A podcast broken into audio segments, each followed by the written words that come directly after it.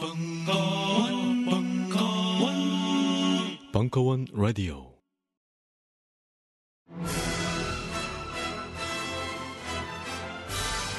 이 모노 뮤지컬은 서울 김용욱을 올렸고 매회 공연 매진 중이며 매주 벙커원의 장비를 한 개까지 시험합니다. 공주는 참 못 이루고 감독과 배우는 걸신이라 불러다오의 두 진행자 강헌과 이종한. 강헌 감독, 이종한 출연. 저녁도 먹고 배우와도 놀 수 있고 총체적인 풀 패키지. 매주 토요일 저녁 구십구 명 한장 선착순. 벙커원 홈페이지 참조.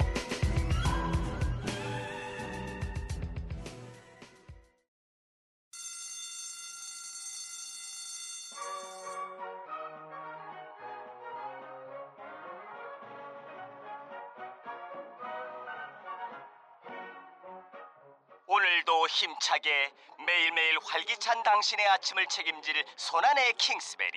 중세 왕과 귀족들만 먹었다는 아로니아와 함께 발기찬 하루를 시작하십시오. 백 퍼센트 폴란드산 아로니아 열매 농축과즙 평산네이처 아로니아 친.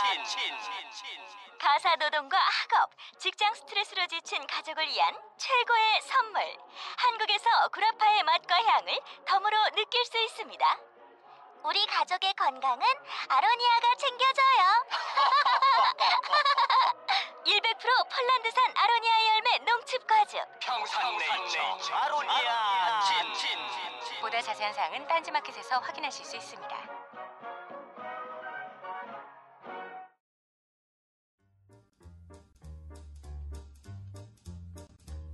정윤수의 한겨울의 재즈는 재즈 일부. 현대 도시와 재즈의 탄생. 십이월 육일 강연.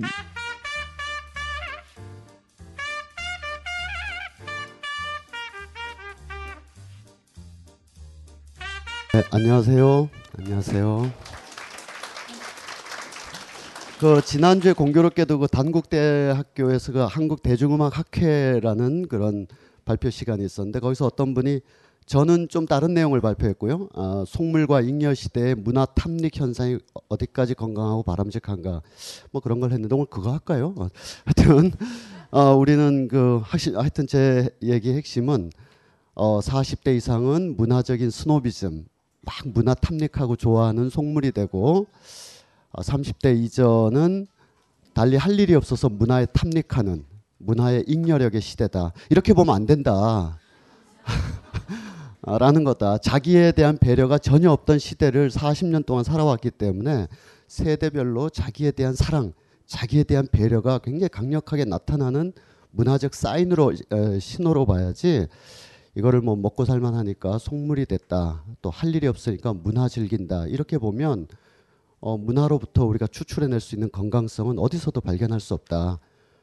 어, 집회를 나가야만 건강해지는. 이렇게 되면 너무 앙상한 것이다. 일상 속에서 문화에 대한 탐닉이 과연 어, 자기의 몰입이나 자기의 배려가 아니라 탈현실화인가, 그것은 우리가 검토해 볼 필요가 있지만 어, 속물과 잉여가 이렇게 기계적으로 이게 대비되면 안 된다, 뭐 그런 이야기를 하고 그랬습니다.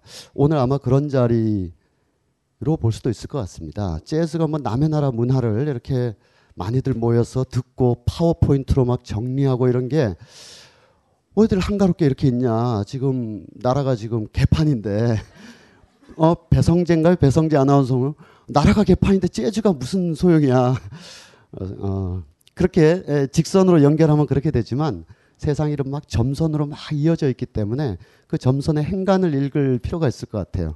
어쩌면 우리가 모인 것에 뭐 뭐랄까요? 좀 우아한 변명으로 들릴 수도 있겠지만 저는 어쨌든 누군가가 에, 미국산 쇠고기 집회에 나갈 때 신발을 나이키를 신었다고 해서 이중적인 인간이라고 전혀 생각하지 않습니다. 나이키를 사게 된 동기는 수십 가지 이유가 있는 것이고요. 그중에서 정말 미국 문화가 좋아서 덮어놓고 나는 미국이다. 독일 아디다스 이런 거 싫어한다. 이러고 나이키를 산 사람은 그, 어, 아무도 없을 거라고 봐요. 그 이유 중에 수십 가지 이유 중에도 안 속하는데 어, 그런 이율배반성의 어떤 측면만 핀셋으로 딱 끄집어내가지고 문화를 막 함부로 재단하면 어려울 것 같습니다. 그날 어떤 분이 발표한 내용은 우리나라, 그분이 좀 재미있게 하자고 한 건데, 우리나라 재즈가 언제 본격화되고 활성화되고 또 리바이벌되고 막 그랬을까, 그러면서 몇 가지 시기들을 재미있게 짚어주셨는데, 물론 논쟁점은 있습니다만 그 중에 하나로 천구백구십사 년에 사랑을 그대 품 안에 라는 드라마가 있었어요. 어, 그 당시 때도 막 줄여서 말하는 게 유행이었는지 사극품이라 그랬는데, 줄여놓고 보니까 아주 우스워 죽겠는데, 음, 그때 이제 강풍호인가 장풍호인가 하는 역할로 차인표 씨가 나와서 어, 색스폰을 막 불었어요. 아, 이렇게 테너 색스폰을 빠바바 막 부는데, 사실 깔리는 음악은 케니지의 소프라노 색스폰이라서 그 속스파, 소프라노 색스폰 이렇게 일자로 길게 뻗어 있는 거거든요. 어, 그때 뭐 재즈 열풍이 불어서 사람들이 재즈에 대해서 관심을 갖고 막 그랬다라고 이제 웃자고 말씀하셨는데, 어, 아닌 게 아니라 그 당시에 그 재즈 거품 비슷한 게 있었습니다. 그때 기억해 보면 어, 입생 로랑이라는 회사에서 재즈라는 향수도 그 무렵에 발매를 했고요. 뭐 케니지라든지 야니 이런 사람들이 굉장히 대중적인 스타였었고, 우리나라 곳곳에 재즈 카페라고 해서 막 우후죽순 어, 들어서고, 어, 신해철 씨가 또 재즈 카페 노래도 불렀어요. 이 모든 것은 오늘 우리가 이야기할, 그리고 앞으로 육 회 동안 대항해를 할 재즈와 아무런 연관이 없습니다. 다, 단어상 이렇게 비슷하게 에, 들릴 뿐 아무런 연관이 없는데, 그럼 재즈의 이디엄을 어, 순간적으로 우리가 알아보기 위해서 제가 오기 전에 이제 많이 틀어 어, 놓으셔서 이제 많이 들으셨겠습니다만, 엘라 피츠제럴드라는 사람이 있습니다. 어, 엘라 피츠제럴드는 천구백삼십 년대에서 어, 이건 아닌데 음. 아 죄송합니다. 다음부터는 늦지 않겠습니다. 네. 어, 듀크 엘링턴이라는 아주 위대한 작곡가가 있는데요. 듀크 엘링턴의 노래 중에 이런 노래 제목이 있습니다. 이 스탠더드 넘버라서 어, 우리로 치면 그 조용필 아저씨의 돌아와요 부산항에처럼 많은 사람들이 자유롭게 부릅니다. 엘라 피츠제럴드도 공연에서도 부르고 라이브에서도 부르고 그러는데, 천구백칠십사 년에 독일에 가서 독일 방송국에서 어, 재즈란 뭐냐를 노래로 들려줍니다. 근데 간단하니까, 그렇다고 뭐 깊이 있게 막 내용까지 들어가는 아니, 아니지만 세상에는 많은 음악이 있고 그 중에는 클래시컬 뮤직이 있어서 라라라라라라라라 이렇게 노래도 하고, 아, 미국에는 칸트리 뮤직이 있어서 또 분밥 분밥 분밥 분밥 이렇게도 노래를 하는데, 나는 지금 재즈를 들려주겠는데 그것이 스윙인데 스윙은 이렇게 부르는 겁니다 라고 말을 하면서 부르는 거예요. 한번 들어보시죠.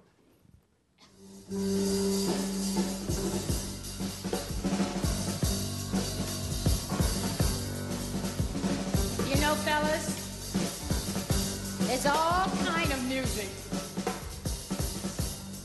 I'm a, mu- a lo- music lover. I like good music, no matter what it is. There's like um, classical music.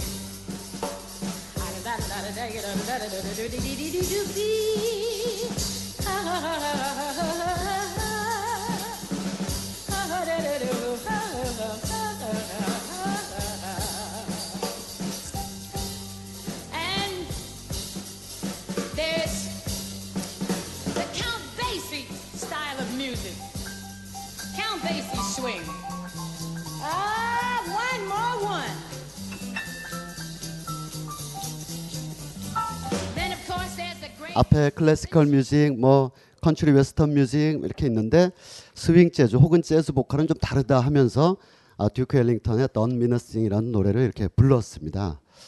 아, 여기서 감각적으로 어떤 느낌이 오셨으면 이 감각적으로 오신 느낌을 우리가 육 주 동안 매일 배우는 겁니다. 어, 몇 가지 어떤 특징들이 있죠. 뭐 즉흥 연주라든지 어, 이 가사의 뜻이 정확하지 않은 스케치를 한다든지, 집단 즉흥 연주를 하는데 어떤 악기들이 한두 명씩 나와서 개인 플레이를 한다든지, 이런 아주 최소한의 그 재즈라고 말해줄 수 있는 어떤 문화의 디엔에이가 있는데, 그 디엔에이가 굉장히 역사적으로 오래됐고 어, 그 변천사가 단지 재즈 양식의 변천사 이렇게 보기보다는, 우리가 만약에 옛날에 고등학교 때 시조를 배운다 그러면 어, 단시조, 정형시조, 사설시조, 연시조, 언시조 뭐 이렇게 나가면 단지 시조의 변천사에 대해서 정답을 가려내라 이런 수능시험 없었잖아요. 수능시험의 핵심은 그 변화가 조선시대 사회 양상의 변화와 어떻게 맞물려 있는지를 가려내라. 우리가 그런 시간입니다. 귀찮죠? 이게 한 백 년쯤 돼요. 백 년쯤 되는데 양쪽의 이 재즈 역사가 이렇게 변해오는 동안에 재즈와 비슷한 시기에 미국을 중심으로 펼쳐진 대중문화들은 뭐가 있었나. 이를테면 뭐 블루스가 있었고 또 아주 스탠다드 팝 넘버들이 있었고 락이 있었고 힙합이 있었고 이렇게 쭉 오는 사이에 재즈도 나름대로 이렇게 갈팡질팡하면서 이 문화와 막 서로 긴장하고 갈등하면서 오늘에 이르렀다. 그럼 또 이쪽으로 이렇게 보면 여기는 공란입니다만 이 공란을 제가 메워드리려고 합니다. 어, 왜 천팔백육십 년경에 뉴올리언스에서 재즈, 재즈의 이런 어떤 약간의 불규칙 바운드로 점철되어 있는 이런 음악들이 왜 요때 나왔을까? 요때 왜 재즈의 본향은 시카고나 뉴욕으로 대도시로 이동했을까? 또 요때 왜 월드 뮤직이라고 됩니다만 육십 년대 이후 재즈는 전 세계로 번지든가 아니면 전 세계의 많은 음악들이 재즈와 이종교배를 그때 왜 했었나? 그래서 오늘날의 재즈는 정말 우리가 생각하는 그런 재즈의 어떤 이디엄을 어떻게 확장하면서 간수하고 있는가. 그리고 이상의 모든 얘기와 쌍생으로 맞물리면서 우리나라에서의 재즈는 일제시대 때 저 김해송 선생님으로부터 최근에 나윤선에 이르기까지 어떤 부침을 겪어왔나. 이렇게 육 강이 되겠습니다. 오늘은 여기까지가 목표고요. 아, 아, 요, 요쯤까지가 이렇게 목표인데 어, 절반은 그냥 확 어, 관통해버릴 수밖에 없는 것이 이 당시의 이야기는 좀 이렇게 묶어 묶어 가도 큰 상관이 없습니다. 재즈라고 말하기 아직 애가 만약 스무 살인데 얘가 뭐 뭔가 이렇게 사회생활을 뭘로 하고 직업을 뭘로 갖기 이전에 막 아홉 살 단계 열세 살 단계 막 이래서 걔를 가지고 막 뭐라고 말하기엔 아직 미성숙한 단계의 음악들이 있었어요. 어, 흑인 연가도 있었고 노동요도 있었고 렉타임도 있었고 이런 렉타임, 흑인 연가, 노동요 이런 것이 뉴올리언스로 이렇게 스며들면서 이제 뉴올리언스 재즈가 이제 출발을 하게 되는데, 자, 어, 영어로 다 써 있네요. A Jazz History Map. 재즈가 주로 이쪽에서 많이 했습니다. 그래서 이렇게 번져갑니다. 이렇게도 번져가고, 이쪽으로 가면 여기가 엘에이, 아 샌프란시스코, 이쪽 엘에이, 이쪽으로 가면 여기 여기는 여기 그 시카고, 아 뉴욕이군요. 뉴욕, 여기 시카고 이렇게 해서. 여기서부터 이렇게 시작하는데 이 지역을 어, 딥 사우스라고 부릅니다. 딥 사우스. 딥 사우스라고 하는데요. 어, 크게 뭐 어, 사우스 캐롤라이나 발음이 이상하네. 하여튼 그거까지 다 노스 캐롤라이나까지 포함하는 사람도 있고 텍사스까지 포함하기도 합니다만 대개는 조지아, 미시시피, 알라베마, 루이지애나 이렇게 네 개 주를 아, 딥사우스라고 불러요. 여기 딥사우스는 단지 우리나라로 치면 저기 호남지방, 뭐 영남지방 이렇게 하는데 영남도 다 서로 다르고 호남도 다 다르죠. 전주, 순천, 뭐 벌교 서로 기질도 좀 다르고 문화도 다르죠.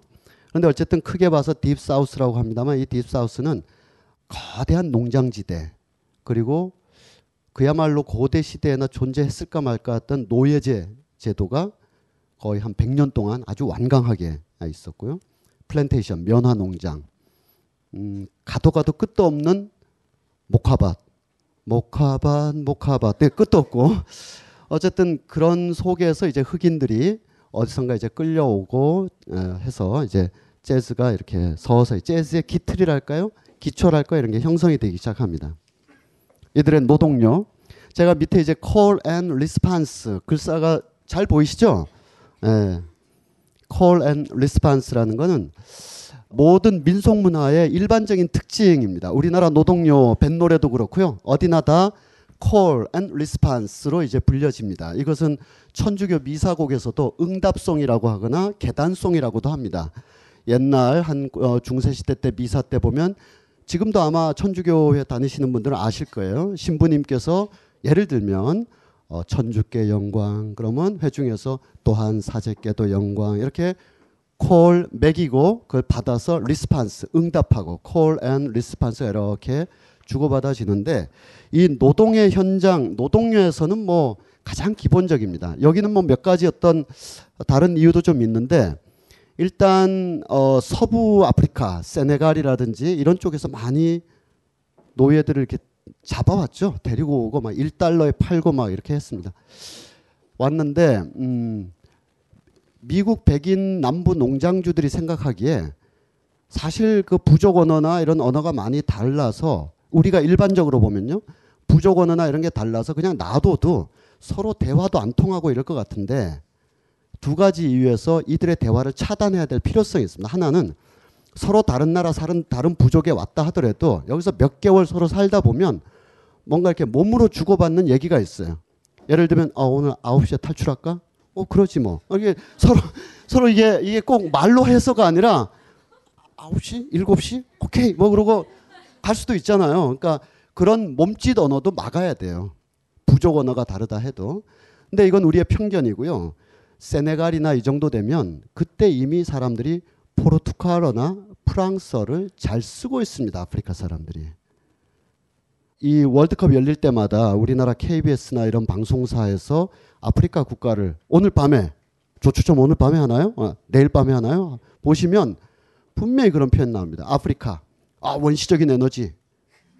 강한 근육질. 넘치는 토지. 작전은 없어요. 전술도 없어. 넘치는 에너지. 근육질. 그런 걸로 축구하는 사람 별로 없거든요. 군대 군대 일각에서 좀 하고 그러지. 모든 국가대표 선수들은 아주 뛰어나게 다 발탁된 사람들. 그리고 전술로 움직이고. 그래서 이들이 어쩌다가 이제 티비 매체에서 인터뷰한 거 보면 불어나 이런 걸 굉장히 잘 써요. 슬픈 일이지만 그게 한 삼사백 년 써온 용어거든요. 유럽에 진출해서 익힌 용어가 아니라 뭐 세네갈 하면 뭐 프랑스의 오랜 식민지였고요. 다 익힌. 그러니까 여기로 끌려온 노예들도 불어나 포르투갈어로 의사소통이 가능할 수도 있어요. 이걸 차단해야 되는 거예요. 그래서 멀리 막루에서 마름 같은 녀석이 대화 못하도록. 그럼 여기 이제 뭐 꼭 이분들은 아니겠습니다만 노래를 하는 거죠. 노래는 막지 못하니까 노래 어로 하고 하늘을 향해서 주여 뭐 이렇게. 그럼 저쪽에서 뭐 어 누가 한번 우리 밴 노래처럼 내가 이거 노래 하려니까 힘드네요. 어 어기여차 그럼 저쪽에서 어여차 뭐 이렇게 주고 받는 거죠. 그러면서 그러지 않으면 노동이 힘들잖아요. 어, 삶도 힘든데 삶 전체가 추상적으로 힘든 게 아니라 일상 자체가 힘드니까 노래하는 정도는 허용해 주는 거죠. 요것이 이제 저녁 때 뭐 어, 식사 후에 또는 뭐 이들도 내내 고된 노동을 하는 건 아닐 테니까 자기네 나라의 민속 종교 부두교 같은 어떤 그런 행사도 하고 부두교 하면 또 이상한 영화들 보시고 말이에요. 예, 인형 같은 데다 막 찌르면 저쪽에 있는 사람이 어, 어, 왜 이러지? 막 이러. 그렇게 보면 아마 다른 나라 사람들이 우리의 무속 문화를 그렇게 보는 거랑 똑같으니까 그렇게 보시면 안 돼요. 아, 자꾸 축구 얘기로 그, 그 옆으로 가면 안 되는데 이천이 에, 하, 아, 월드컵 때 그 이탈리아하고 그 세네갈이 어, 어느 나라가 맞붙었어요. 그때 나왔던 기사 검색해 보시면 어, 이 아프리카 사람들이 부두교 어, 이런 사람이 와가지고 호텔에서 막 밤새 막 이렇게 주술을 하고 그 이 닭의 목을 잘라서 닭 피를 그 경기장 북쪽 스탠드에 운동장에다 막 뿌리고 이렇게 했다는 거예요. 이거 참 거기다 써놓진 않, 아, 외교 문제나 이런 기타 등등으로 써놓진 않았지만 야만적이다 이런 뜻이겠죠. 그때 에, 어, 우리 다 기억하다시피 이탈리아의 유명한 어, 감독이 있습니다. 예. 어, 무슨 파토니, 타라 파토니 이런 감독인데 이 사람도 이, 어, 생수, 생수를 막 운동장에 뿌리고 자기 벤치에 뿌리고 그랬어요. 이게 뭐냐? 저 이탈리아에서 누나가 로마 교황청에서 받아온 성수예요. 그거 이기려고 이렇게 뿌리는 거예요. 얘나 다, 달게 피라서 좀 그렇지만 달게 피를 운동장에서 뿌리면서 제발 골이 나왔으면 좋겠다 하는 거나 우리가 문화적 접촉이 좀 적어서 그렇지 부두교 교리 부두교 행사를 밤에 이들이 했다. 그러면 막 모여 앉아서 막 뭐 하고 형태상 그렇지만 다 기도하고 그러는 거죠. 오늘 하루도 감사합니다. 이렇게 기도하는 거죠. 그것도 콜앤 리스판스입니다. 주고 받고 주고 받고 이렇게 주고 받는 것을 약간 속도를 내서 말하면 이제 노래가 빨라지기도 하고 오바마 연설 같기도 하고 그렇습니다. 여러분들 오바마 연설 보면 리듬이 좀 이렇게 나오잖아요.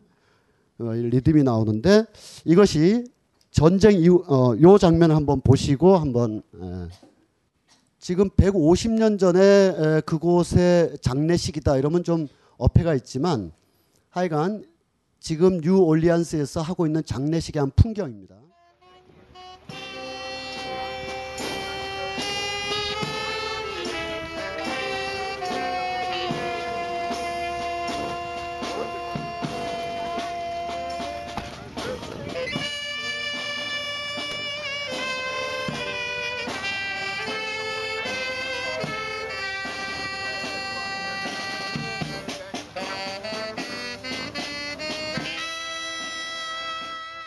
뭐 여기서 느껴지는 약간의 스윙감 같은 게 좀 있으시죠? 그거를 이렇게 좀 본 거고요. 음, 마을 사람들 나중에 이제 다 밴드로 성장할 사람들이고요. 전쟁 천팔백육십 년대 이제 남북 전쟁이 이제 이루어지는데 뭐 다들 아시는 대로 남북 전쟁이 정말 어, 링컨의 휴머니즘으로 이뤄진 전쟁, 그 휴머니즘의 승리. 요 표면에 살랑살랑거리는 그 모델하우스의 현수막 같은 거고요. 진짜 핵심은 어, 북쪽의 산업노동을 위해서 남쪽의 농장을 재편해야 되는 필요성 이런 것들에 의해서 벌어진 거겠죠. 어쨌든 남북전쟁 하다 보면 남군이든 북군이든 주로 남군 쪽에 이 딥사우스 쪽이겠습니다만 백인이든 흑인이든 이 병사들이 차출돼서 전쟁을 하죠. 근데 전쟁이라는 게 꼭 총으로만 하는 게 아니라 선전대도 하는 것이고 문선대 이런 것도 해야 되니까 이 시절에 이제 비 같은 친구들이 필요한 거죠. 노래도 너는 총 들고 안 싸워도 된다. 노래만 잘해줘도 우리가 이제 힘을 얻는다, 그죠? 그런데 전쟁이 끝났어요. 뿔뿔이 자기 집으로 돌아갈 사람 돌아가고 그러는데 몇몇 어떤 사람들은 아 이거 계속 할까 이런 생각을 좀 하는 거죠. 어, 군악대, 문선대 계속 뛰었는데 집에 고향에 가봐야 반기는 사람도 없고 내가 할 줄 아는 건 이거밖에 없고.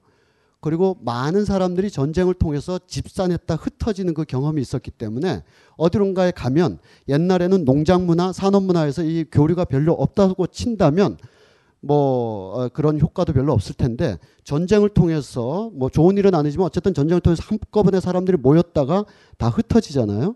흩어지면 어디선가 뭐 잭슨빌 같은 마을에서 야 우리 군악대에 있던 조지라는 녀석이 정말 트럼펫 잘 불었는데 뭐 이런 얘기들이 흉흉하게 이렇게 흉, 아, 재미있게 이렇게 돌고 도는 거죠. 근데 어 조지 루이스 밴드가 온다는 거예요. 와 그럼 막 기쁘죠. 어 저 자식 트럼펫 들으면서 내가 잠도 자고 막 그러는데 막 환영하고 돈 내고 돈벌이가 되는 거예요.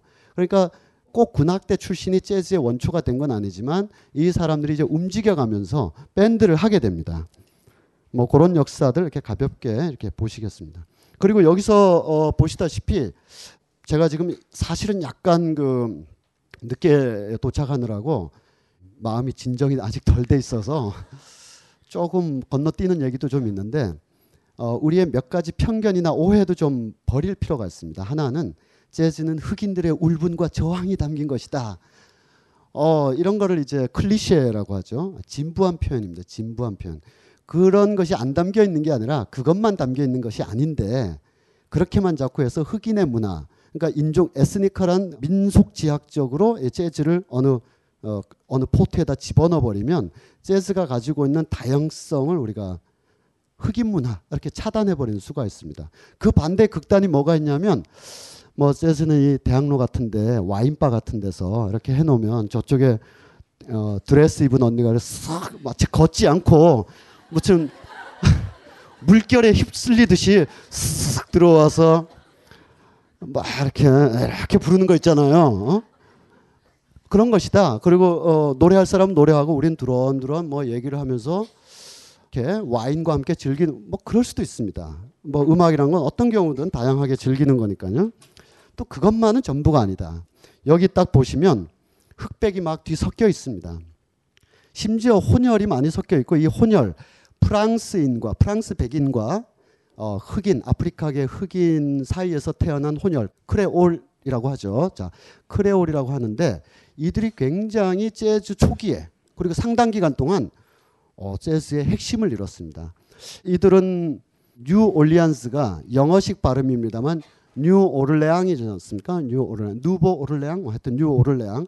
프랑스 식민지였습니다. 미국이 큰 땅덩어리가 있으면 이쪽은 멕시코 거, 이쪽은 프랑스 거, 이쪽은 미국 거, 아니 저 영국 거 서로 막 싸워가지고 독립하면서 이렇게 정리가 되는데, 정리된 이후에도 프랑스식 전통, 저도 그 도시를 다 가봤습니다만 제가 프랑스는 안 가보고 거기를 가봤는데 아, 여기 프랑스 같다라는 이상한 생각을 했습니다. 어, 전형적인 미국 대도시답지 않은 거예요. 막 이렇게 발코니나 테라스, 인상파 화가들의 십구 세기 말 그 인상파 화가들의 그림에 많이 나올 것 같은, 카유보트나 뭐 피사로의 그림에 많이 나올 것 같은 그런 뉴올리언스가 이렇게 펼쳐져 있습니다. 그 구도심이 그거보다 지금의 뉴올리언스는 더 큽니다만 여기에 크레올들이 많이 살았고, 이들은 꼭 좋은 건 아니지만 정말 아프리카계 흑인들에 비해서 뭐랄까 약간 우월의식을 가지고 있었습니다. 난 너희들과는 다르다. 완벽한 백인의 세계에는 난 못 들어가지만 그렇다고 어, 너희들과 그렇게 뒤섞일 정도는 아니다. 그리고 실제로 프랑스인 어머니든 아버지든 우리가 전체로 보면 하, 참 어, 이렇게 속상한 그런 결혼이거나 태어남일 수도 있겠지만, 이 다민족 사회, 다인종 사회인 미국에서는 뭐 굉장히 자연스러운 흑백 혼혈 속에서 이 자기 자식이 태어났을 때 정상적인 교육 다 시키는 거예요. 그랬던 사람들이 굉장히 많이 섞여 있습니다. 그리고 백인하면 흑인을 막 차별하는 부자만 백인입니까? 흑인과 크게 신세가 다를 것도 아닌 그런 백인들도 굉장히 많습니다. 우리나라 그 어 죽어가는 천황의 나라에서라는 창비에서 나온 책에 노마필드라는 시카고 대학의 역사학자가 쓴 책인데, 그걸 보면 조선시대 때 일제 식민지 시절에 한국 조선으로 건너온 일본의 가난한 사람들 이야기들, 그러니까 노역하러 오는 거죠. 일본에 먹고 살 게 없어서. 그런 사람들도 존재하는 거죠. 그래서 그런 어떤 백인들, 그리고 아프리카에서 건너온 직계 흑인들, 이들이 막 뒤섞이면서 이들 사이에는 전쟁이라든지 경제적 관계 이런 것 때문에 브라더십이라는 게 형성이 됩니다. 형, 형제, 형제. 이 형제라는 거는 어 제가 지난번 여름에 다른 강좌를 할 때 혹시 들으신 분은 말씀드렸습니다만 십구 세기에 형성된 어 집합적 감정입니다. 형제는 가령 십자군 시절에 조금 있, 있거나 말거나 했고요. 중세 또는 근대 초기까지 별로 형성되지 않다가 브라더십이라는 이 아주 강렬한 관념은 십구 세기의 국민국가 성장과 이제 맥락을 같이 하면서 발생하게 됩니다. 이 국민국가는 전쟁을 통해서 국경이라든지 권력이라든지 군 장비라든지를 확보함으로써 하나의 스테이트, 국가가 되는데 전쟁에 필요한 사람이 필요하죠. 총알받이 사람들이 필요한 거예요. 그러면 이들이 전쟁을 뛰는데 대신 나를 국민으로 인정해다오. 국민으로 인정해다는 것은 투표권을 다오. 투표권. 그럼 투표권과 이 총알받이 역할을 맞바꾸는 겁니다. 이렇게 모인 많은 사람들이 어, 너 흑인이네, 너 크레올이네 이러지 않고 뒤섞여서 함께 살아가는 거죠. 그런 혼종 하이브리드가 우리나라엔 지금 굉장히 중요한 가치로 되고 있는데, 어쨌든 이들이 뭐 뒤섞여서 살면서 아프리카계에서 온 흑인은 자신들의 원시적인 리듬이라든지 박자 감각이라든지 인성이라든지 이런 걸 옆 친구한테 주는 거죠. 어, 백인 가정에서, 프랑스인 가정에서 태어난 크레올은 야, 그렇게 가지고 노래 다 되는 거 아니야. 화성이라는 게 있고 멜로디라는 게 있고 악기 연주라는 게 있어. 이것도 들어오고요. 순수 백인에는 또 자기가 이렇게 또 리더가 되기도 하고 또 엔터테인먼트 끌고 다니기도 하고 이렇게 쭉 한 어, 그룹을 형성하게 되죠. 지금 잠깐 보여드릴 영화의 한 장면은 이 시절의 콜 앤 리스판스를 느껴볼 수 있는 겁니다. 남북전쟁 시기고요. 어, 실제 했던 군대 편제인데 실제로 어, 흑인으로만 구성된 어, 군대가 있었습니다. 전멸을 했고요. 전멸할 때 이제 그 전날 밤이 묘사가 되는데 어, 어떤 사람은 죄수이기도 하고 불황아이기도 하고 뭐 고향에 못 돌아가는 그런 사람들이 밤에 모여서 내일 우리가 다 죽을 텐데 우리 마지막 기도나 하자, 이런 장면이에요. 이걸 이 영화 감독이 굉장히 잘 그 당시 아마 그랬을 것 같은, 아마 우리 임권택 감독이 옛날에 어떤 서편제나 이런 걸 할 때 아마도 기억이든 사료든 증언이든 아마도 옛날에 떠돌이 판소리 악사들이 그랬을 것 같은 것을 재현했지 않습니까? 그래서 그런 방식으로 잘 재현했는데, 여기에 보면 나중에 이것이 힙합이 되기도 하고요. 마이클 잭슨의 노래가 되기도 하고, 물론 당연히 블루스나 재즈의 원형이 되기도 하고, 심지어 오바마 대통령의 그 연설 리듬도 되기도 하는 콜 앤 리스판스의 전형을 볼 수가 있습니다. 그걸 한번 잠깐 보시도록 하겠습니다.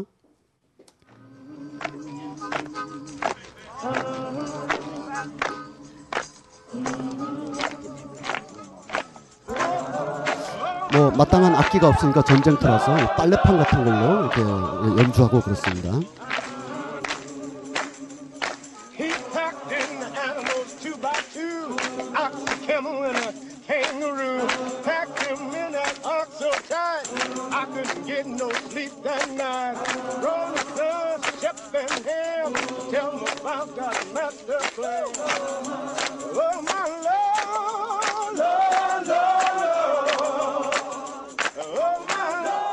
어, 어, 그 후에 이제 이십 세기가 넘어가면서 이제 악단들이 형성이 돼서 여기저기 돌아다녀요. 자, 시간 관계상 제가 렉타임이라는 것은 좀 생략하겠습니다. 렉타임은 아마 우리가 일반적으로 알고 있기로는 그 스팅이라는 영화가 있고, 스팅이라는 영화의 간주곡으로 띵띵띵띵띵띵띵 하고, 왼, 왼손은 화성을 짚어요. 띵띵띵 짚는데 오른손은 그 화성을 벗어나서 막 이렇게 하면서 이 두 박자로 쿵착쿵착쿵착 막 밀고 나가는 그런 렉타임도 또 형성이 되고요. 그러니까 군, 군, 어, 군악대 출신 사람들의 브라더십, 노동에서 어, 노동의 힘겨움에서 벗어나려는 사람들의 어떤 그런 노동요의 어떤 절박함들, 그리고 흑인, 아프리카계 흑인들이 가지고 있는 리듬 감각, 여러 명이 함께 하는데 그중에 어떤 사람이 할 때 나머지가 살짝 뒤에 빠져준다는 어떤 집단 연주, 그리고 무엇보다도 임프로비제이션, 어, 즉흥성, 이게 뭐 시작도 끝도 알 수 없는 그런 거죠. 그런 어떤 몇 가지 이디엄을 가지고 이제 바야흐로 뉴올리언스 재즈가 이렇게 발전해 갑니다. 그 사이에 에, 교감이 됐던 음, 사람들, 뉴올리언스 재즈의 그 가장 어, 뉴올리언스 재즈가 발달할 수 있었던 건 아까 그 딥사우스라고 해가지고 루이지애나 주의 주도가 뉴올리언스인데요. 그게 항구 도시입니다. 항구 도시이고 프랑스 문화가 있던 항구 도시라는 특징은 전 세계의 많은 그 자유로운 어떤 이야기와 문화와 사람들이 뒤섞인다는 곳이고요. 항구 도시에는 교회가 많겠습니까? 술집이 많겠습니까? 둘 다 다 많습니다. 밤에 지, 저지른 죄를 낮에 회개하고 이렇게. 그래서 이쪽에 그 저 스피리추얼 흑인 연가라든지 이런 그 교회 음악과 밤의 홍등가 음악이 또 나중에 이렇게 이렇게 막 뒤섞여가면서 또 재즈의 또 원형지를 갖고 그렇습니다.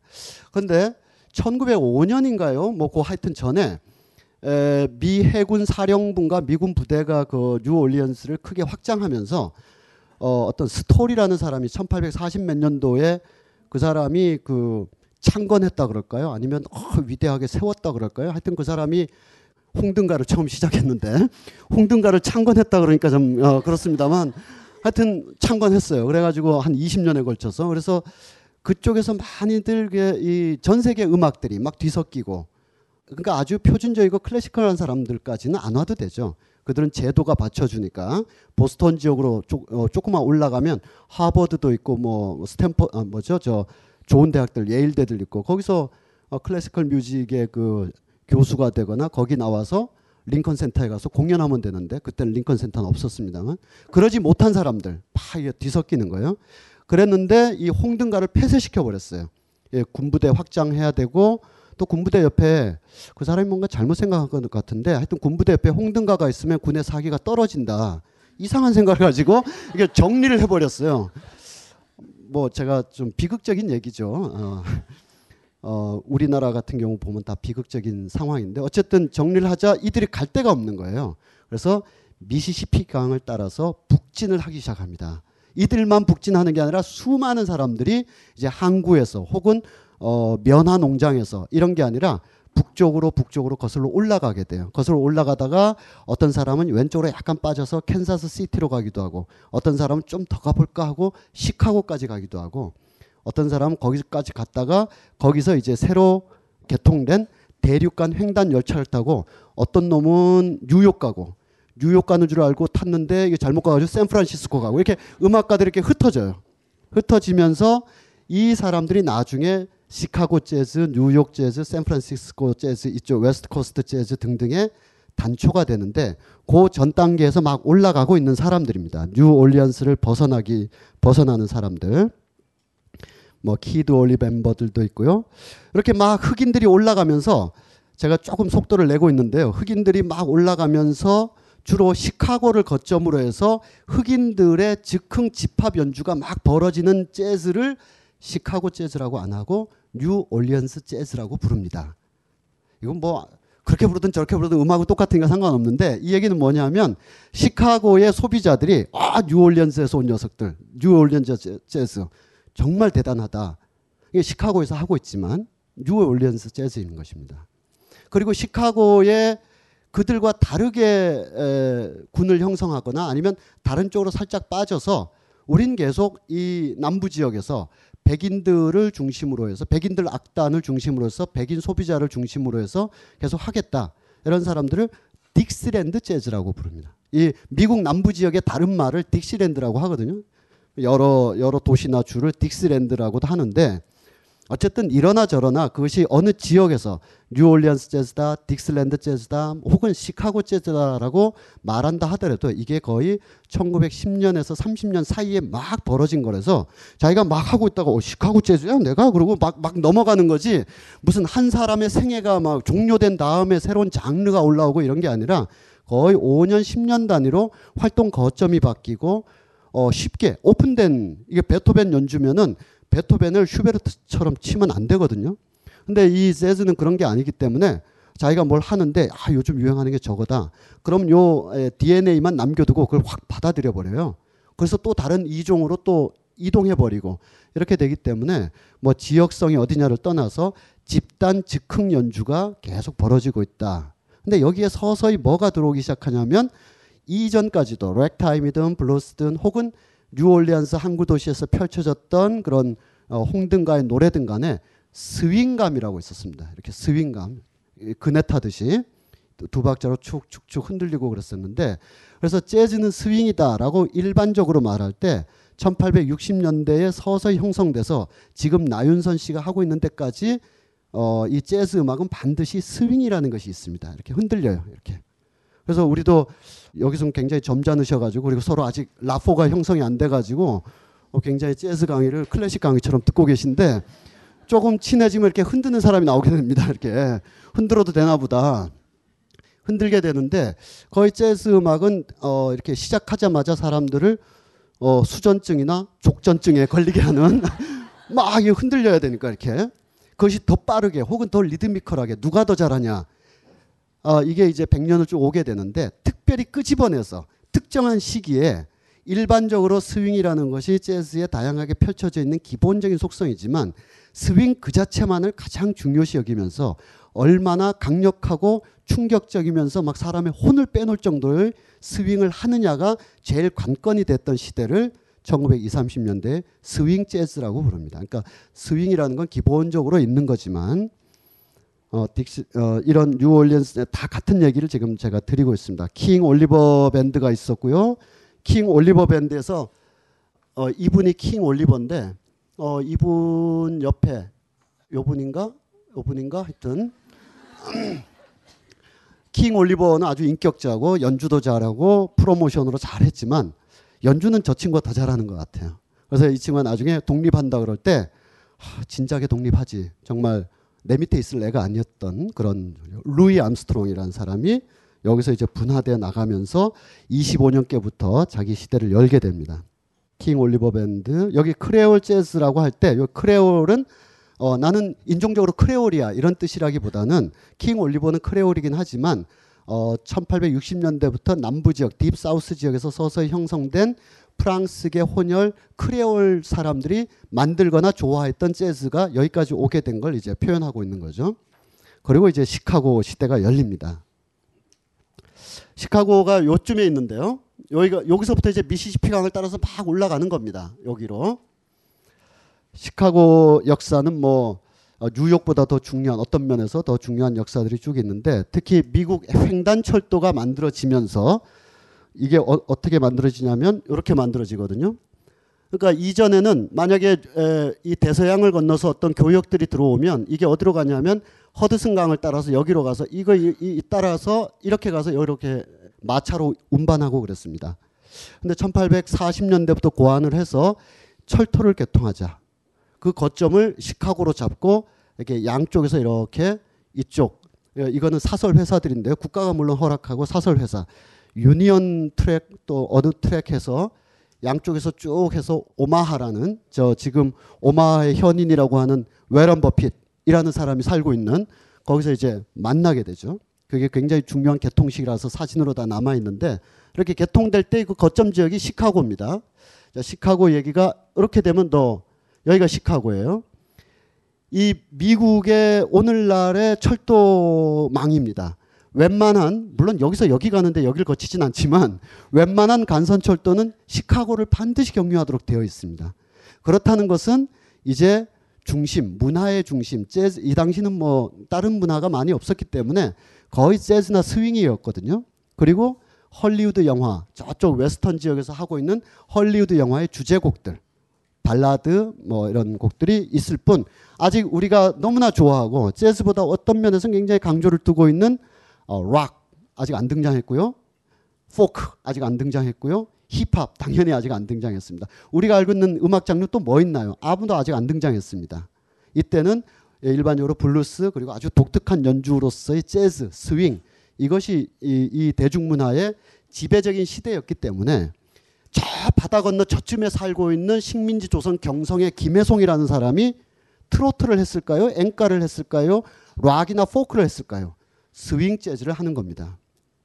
일본 앵가 흐름도 있는 거지만 그 당시 모더니스트인 이 김해송은 어, 세계 최첨단의 음악 스윙 재즈를 저기서 하고 있는 거죠. 그러니까 이 시대는 다 스윙이었습니다. 스윙의 중심지가 시카고로 된다는 것은 교통망 때문에 뭐 그런 얘기를 했고요. 그러다 보면 이제 막 올라가는 겁니다. 흑인들도 흑인뿐만 아니라 많은 사람들도. 그래서 천구백이십 년대 미국 노동운동 또는 초보적인 미국 민권운동이 다 시카고에서 시작됩니다. 그리고 시카고 조합운동이라는 게 굉장히 발달해서 거기서 얼 뭐라고 하는 굉장히 유명한 사회운동가가 등장했는데 그 사회운동가가 유명한 말을 남겼어요. 어느 지역에 가서 노동운동이나 뭘 할 때 삼 년 동안 헌신하고 삼 년 후에 도망쳐야 된다.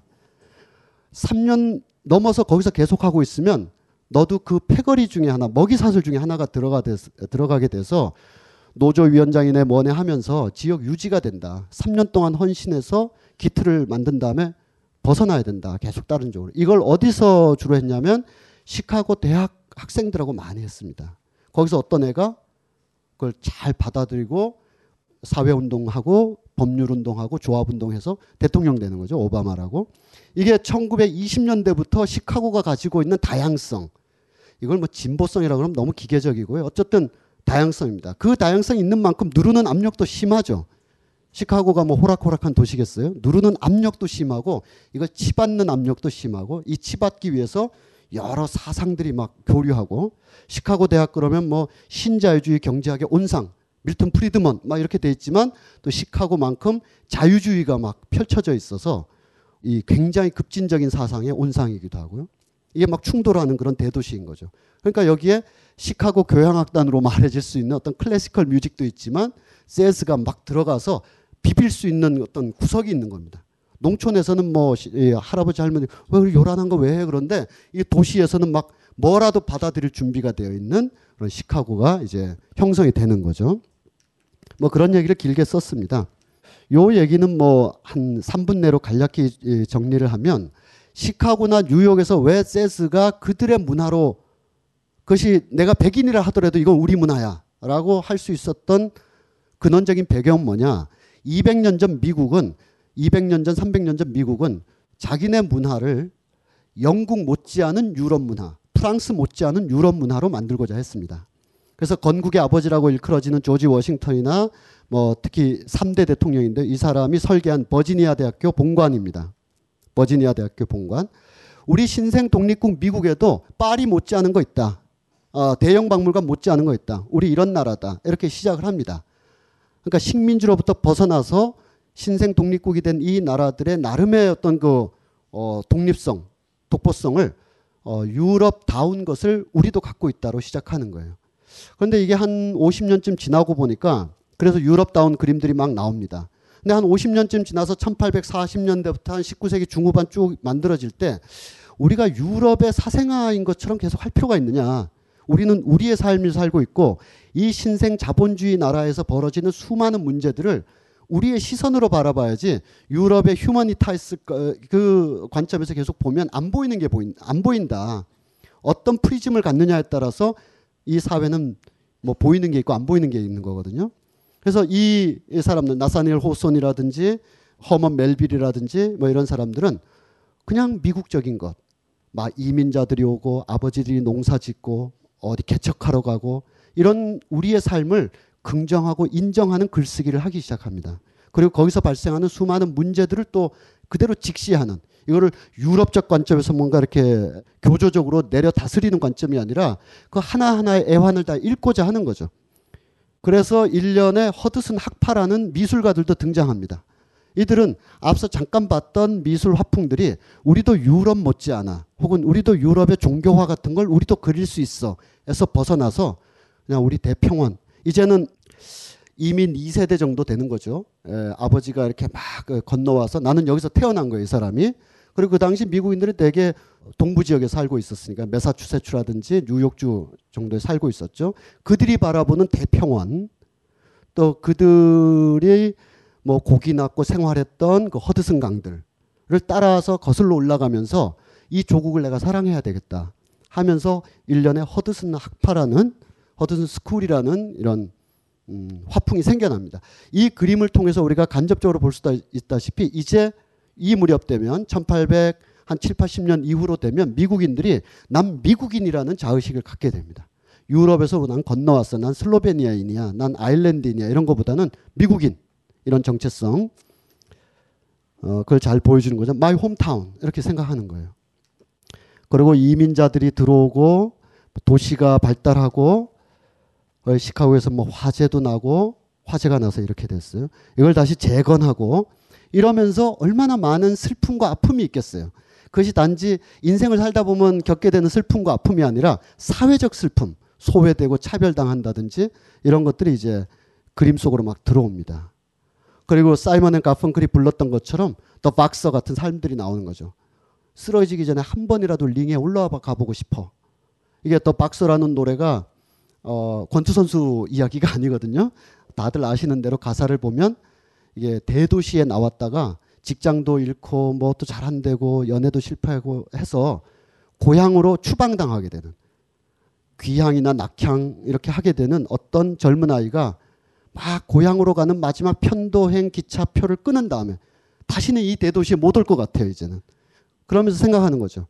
그 박서, 그 권투 선수처럼 한 번만 링에 올라가 봤으면 좋겠는데. 라이랄라 그러면서 아마 그 친구는 그 편도행 티켓을 찢어버리고 고향으로 안 내려갔을지 몰라요. 그런 미국인들의 삶들이 이렇게 그림 속에 천구백십 년대, 이십 년대 막 나오기 시작합니다. 생생한 미국이죠. 조지 벨루스, 이 사람은 천구백이십, 삼십 년대 시카고 및 특히 뉴욕의 사람들의 삶을 많이 그렸어요. 여기서 우리가 재즈를 접할 때 재즈는 흑인 음악, 백인은 그냥 관람자 혹은 소유자 이렇게 볼 수가 없다는 걸 알 수가 있습니다. 흑인뿐만 아니라 많은 마음이 헛헛한 수많은 백인들도 함께 뒤섞이는 문화였던 거죠. 왜냐하면 그들의 삶이 이랬으니까. 조지 벨루스는 이제 권투 장면을 굉장히 많이 그렸어요. 뭐 여러분들 순식간에 알 수 있다시피 이거는 정말 권투 선수를 그리려고 그린 게 아니죠. 천구백이십, 삼십 년대 미국 사회가 정글과 같다. 유명한 작품이고요. 그리고 시카고가 이제 무역과 또 이 교통이 좋아지다 보니까 중서부 일대에, 텍사스를 비롯한 중서부 일대에 남부 지역까지 포함한 중서부 일대에 최고의 도축장이 됩니다. 도축장. 지금까지 남아있는 도축장 건물이에요. 여기가 시카고 도축장이었다는 사인인데 옛날에는 이렇게 소를 여기서 여기서 미시시피에서 뉴올리언스에서 캔사스시티에서 농장 주인이 야 해방이다 너 가라, 그래서 막 시카고로 시카고로 온 사람들이 시카고에서 가게 잡고 뚜레쥬르 열고 그러겠어요? 여기 가서 일하는 거죠. 여기서 막 하루 열두 시간씩 서가지고 소 등뼈 긁어내면서 일하고 이렇게 사는 거죠. 흑인만 백인도 그 박서의 노래 주인공처럼. 그래서 그 업턴 싱클러의 그 정글이라는 소설이 있습니다. 이 소설이 바로 이 시카고 시절에 미국의 하층민의 삶, 흑백을 떠나서, 요거는 뭐 오늘날의 시카고 모습이니까 생략하고요. 시카고 중앙역 유명한 영화에 나오죠. 예. 여기가 시카고의 그 중심가, 종로나 명동 같은 거리입니다.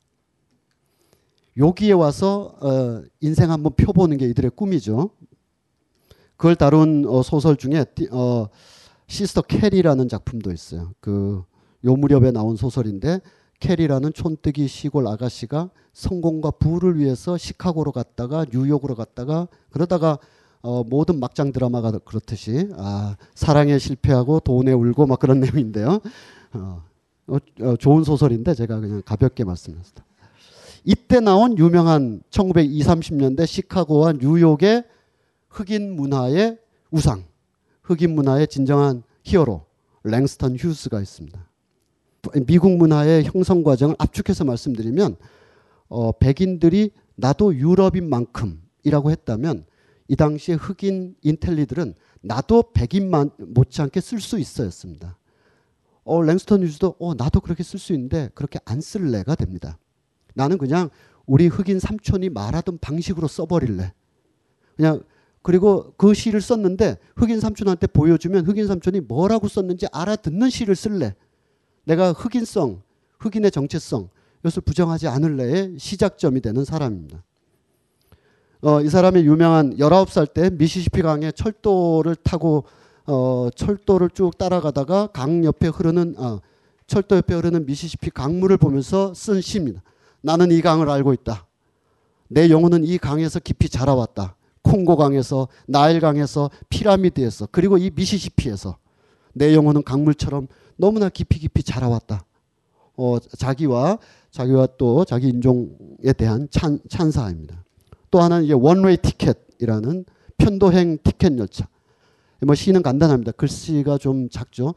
나는 내 인생의 모든 것을 걸고 원웨이 티켓 한 장을 들고 기차에 올라탔지. 나와 내 친구들은 다 북동부의 대도시를 향해서 떠나갔어. 누구는 어디로, 누구는 어디로, 어떤 녀석은 시애틀로 갔다고 하더군. 나는 시카고로 갔지. 이런 시입니다.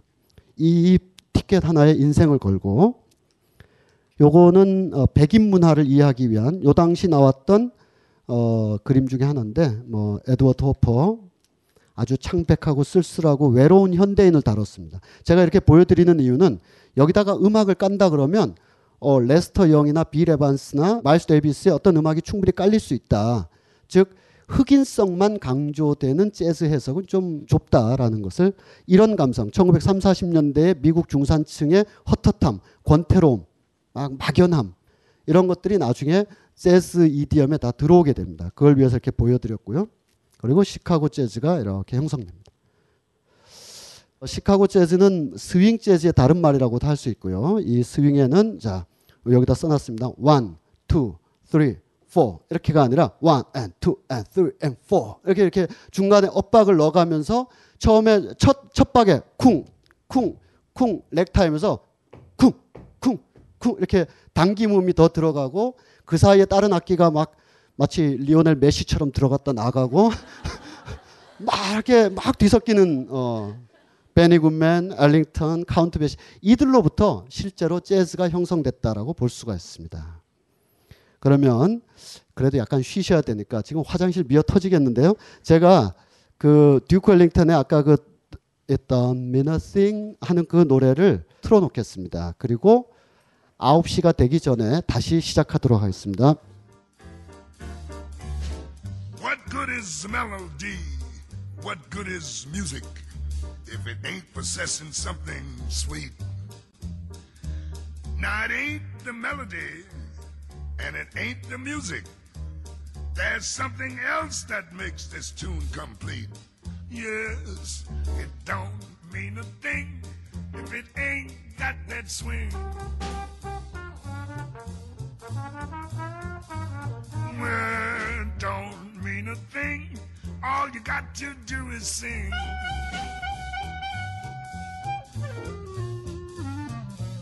It makes no difference if it's sweet or hot. Just give that rhythm everything you've got. Yes, don't mean a thing if it ain't got that swing. 듀크 엘링턴이라는 사람이 있는데요. 군계 일학이다. 어떤 사람이 뛰어났다. 아, 그 사람은 천재적이다. 이런 예술가에 대해서 천재주의적으로 접근하는 것은 사십구 퍼센트만 의의가 있습니다.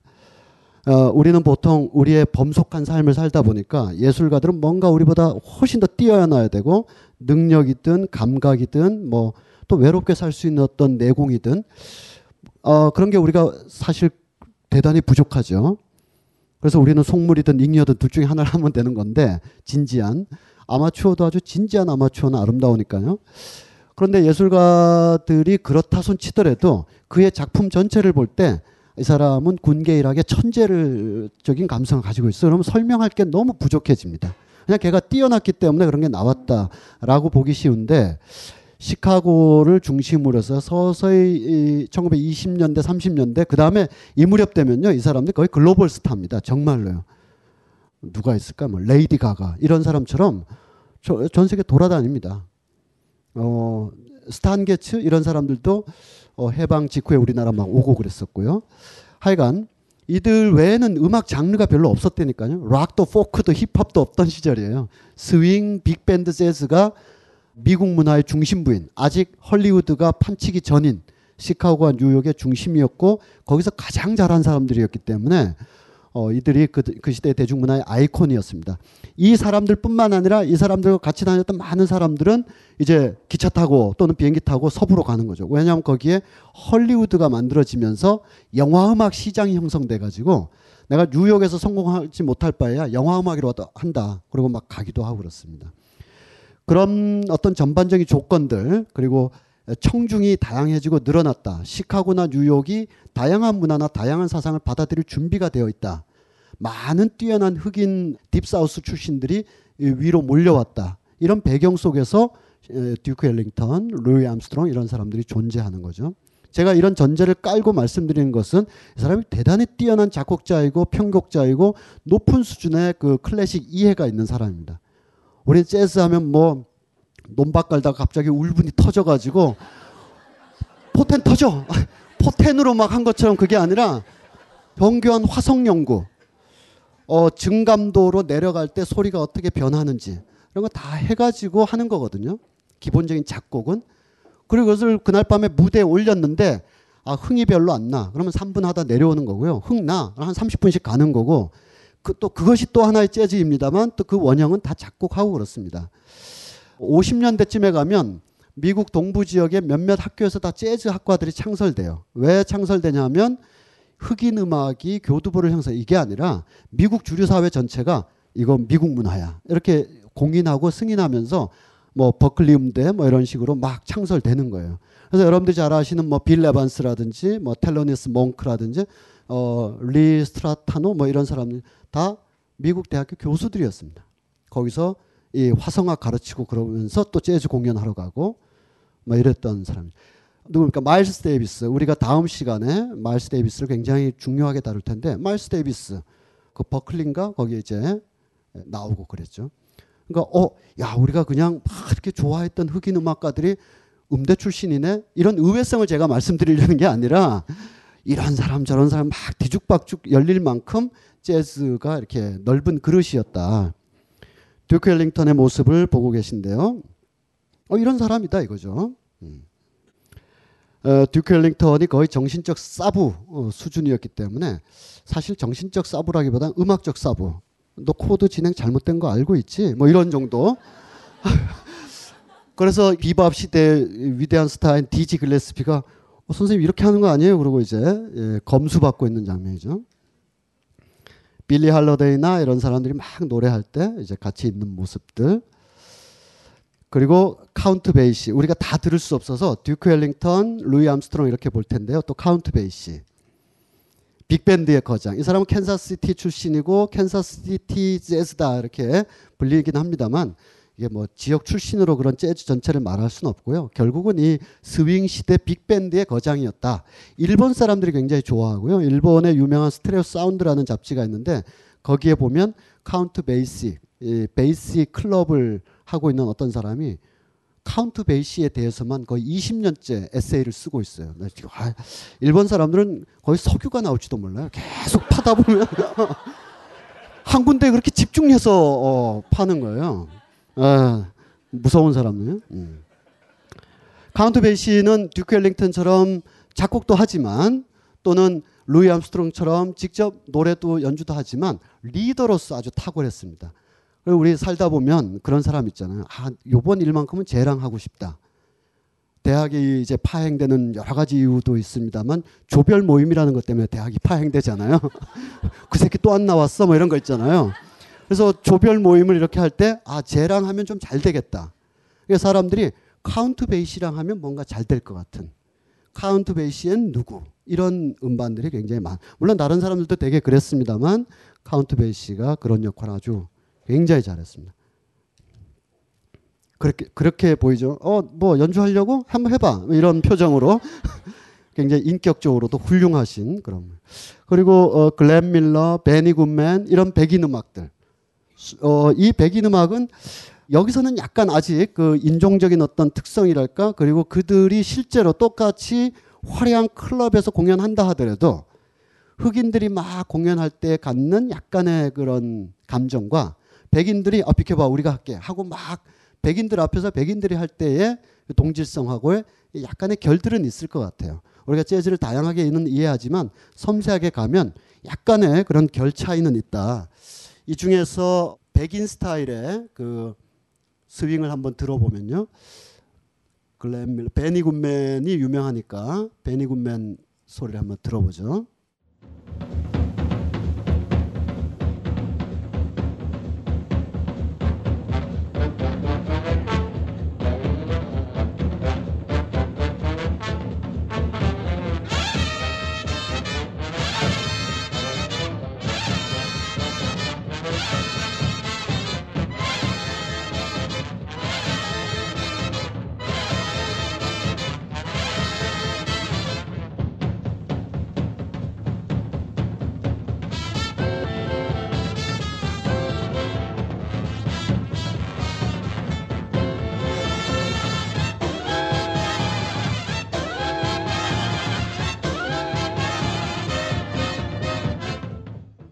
치고 예. 글, 글렌 밀러도 한번 들어보겠습니다. 예. 이게 느낌적 느낌을 한번 보십시오. 예.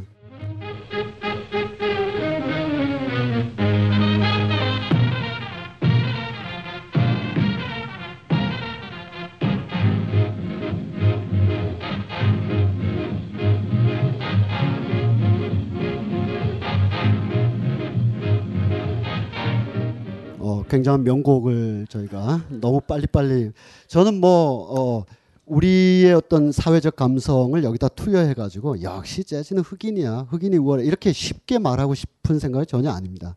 그러니까 이 글렌 밀러나 베니 굿맨이 하고 있는 것도 충분히 재즈의 굉장히 중요한 자산이고, 우리가 이렇게 신원주의로 뭔가를 평가하면 참 위험하지 않습니까? 예를 들면 베니 굿맨이 저렇게 막 해도 저 사람도 굉장히 가난하게 태어났고요.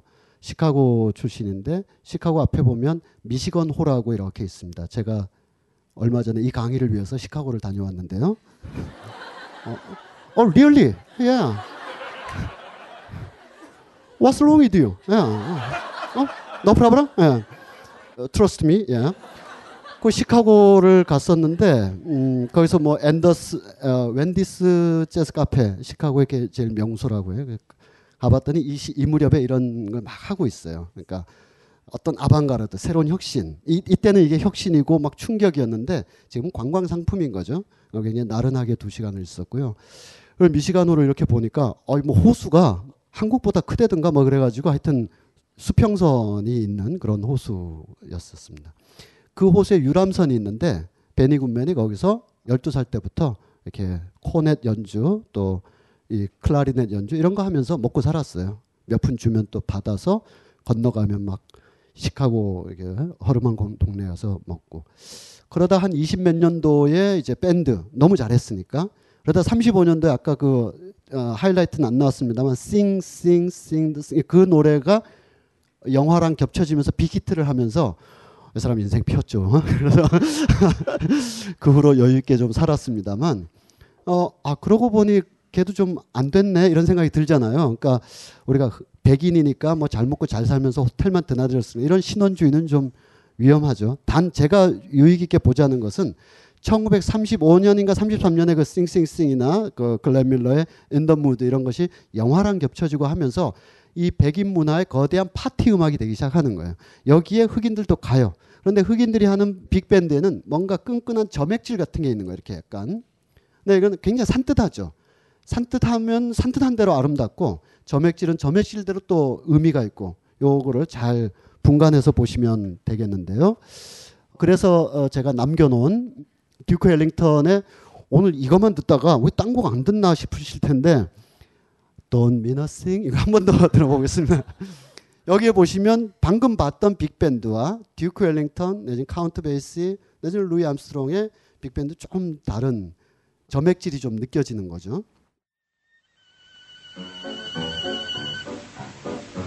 이분이 듀크 엘링턴입니다. Don't mean a thing if you ain't got that swing.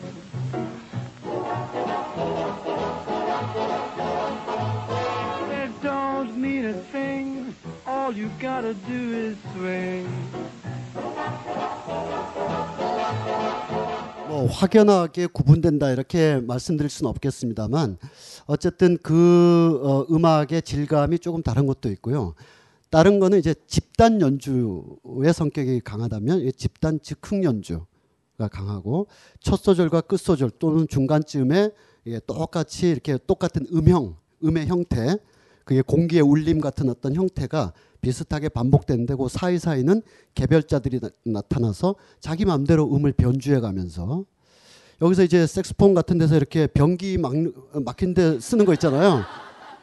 그게 뭐 전문 용어가 있는데 하여튼 그 변기 막힌 것들과 뽀암 하는 걸로 이제 막 변주도 하고 그러는데 그런 건 백인들은 별로 이렇게 잘하지 못하거나 잘하지 않았으니까 자주 안 하는 그런 거였습니다.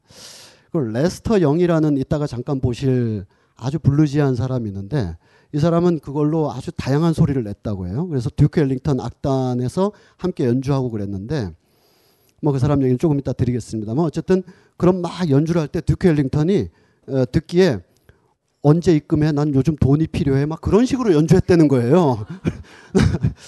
그래서 아, 너 요즘 걱정거리 있니? 연주를 들으면 그런 식으로 들린 거예요.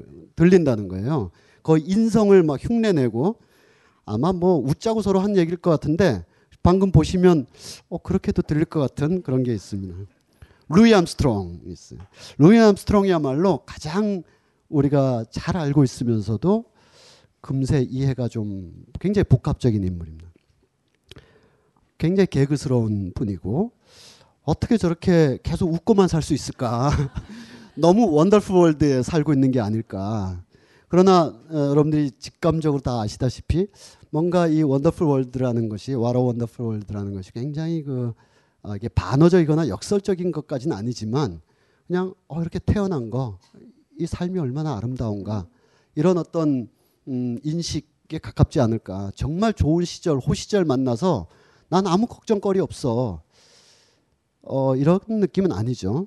그 장기하의 그 난 걱정 없이 산다 이런 노래가 사, 사실 보면 굉장히 걱정거리가 많은 애처럼 느껴지는데 이 루이 암스트롱의 노래도 원래 이 사람의 뭐 출신 배경 어, 뉴올리안즈 출신, 홍등가 출신, 어려서 뭐 이렇게 어, 가난했고 천구백십삼 년 천구백십삼 년 어, 일월 이 사람이 한 십 대 후반기 때 천구백십삼 년 일월, 일월 새벽에 모의 공기총이 있어가지고 이걸로 자기 혼자서 천구백십삼 년이 온 걸 스스로 자축한다고 빵빵 쏘다가 경찰한테 잡혔어요. 그런데 부모들에게 잘 챙겨주질 못해가지고 어, 그대로 소년원으로 가게 됐고 소년원에서 이제 가마 반장 뭐 무슨 간수 어떤 분이 너 이 중에서 뭐 고를래?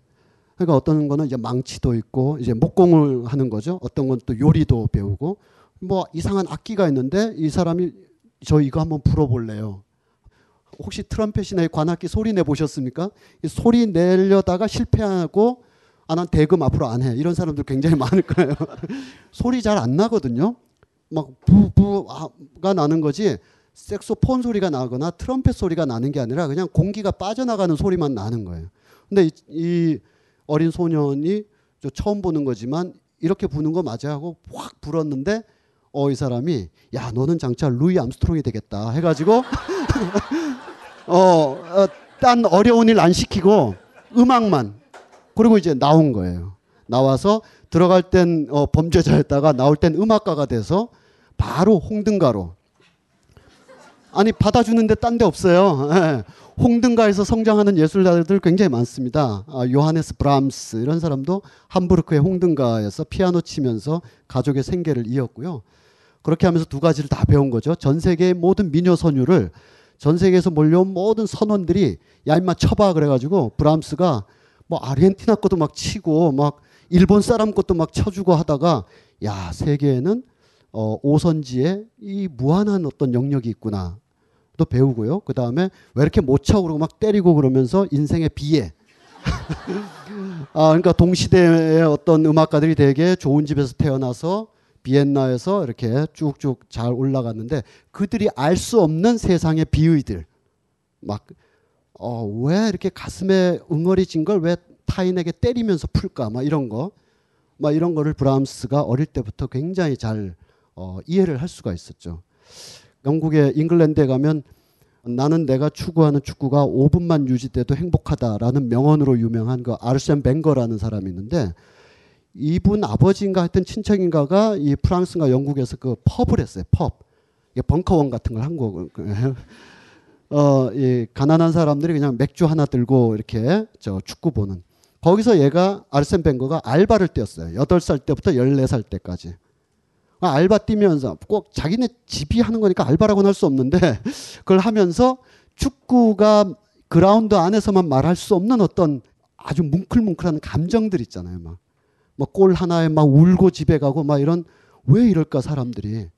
그래서 이 사람에게 축구는 거의 종교가 어릴 때부터 됐는데 루이 암스트롱 뭐 그런 사람들이죠. 홍등가로 바로 가서 막 술 취한 사람들 막 집어 던지는 거 이렇게 피해가면서 계속 부르고 그들에게 웃어줘야 됩니다. 웃어줘야 이게 공연도 잘 되고 원래 성격도 낙천적이고 그런 스타일이지만 또 웃음이 자기의 방패가 된다는 거. 운, 웃으면 웃는 흑인에게 누구도 뭐라고 하지 않는다라는 생의 어떤 체득된 거. 그리고 원래 낙천적인 거. 이런 등등이 겹쳐지면서 어, 이분이 이렇게 살았죠.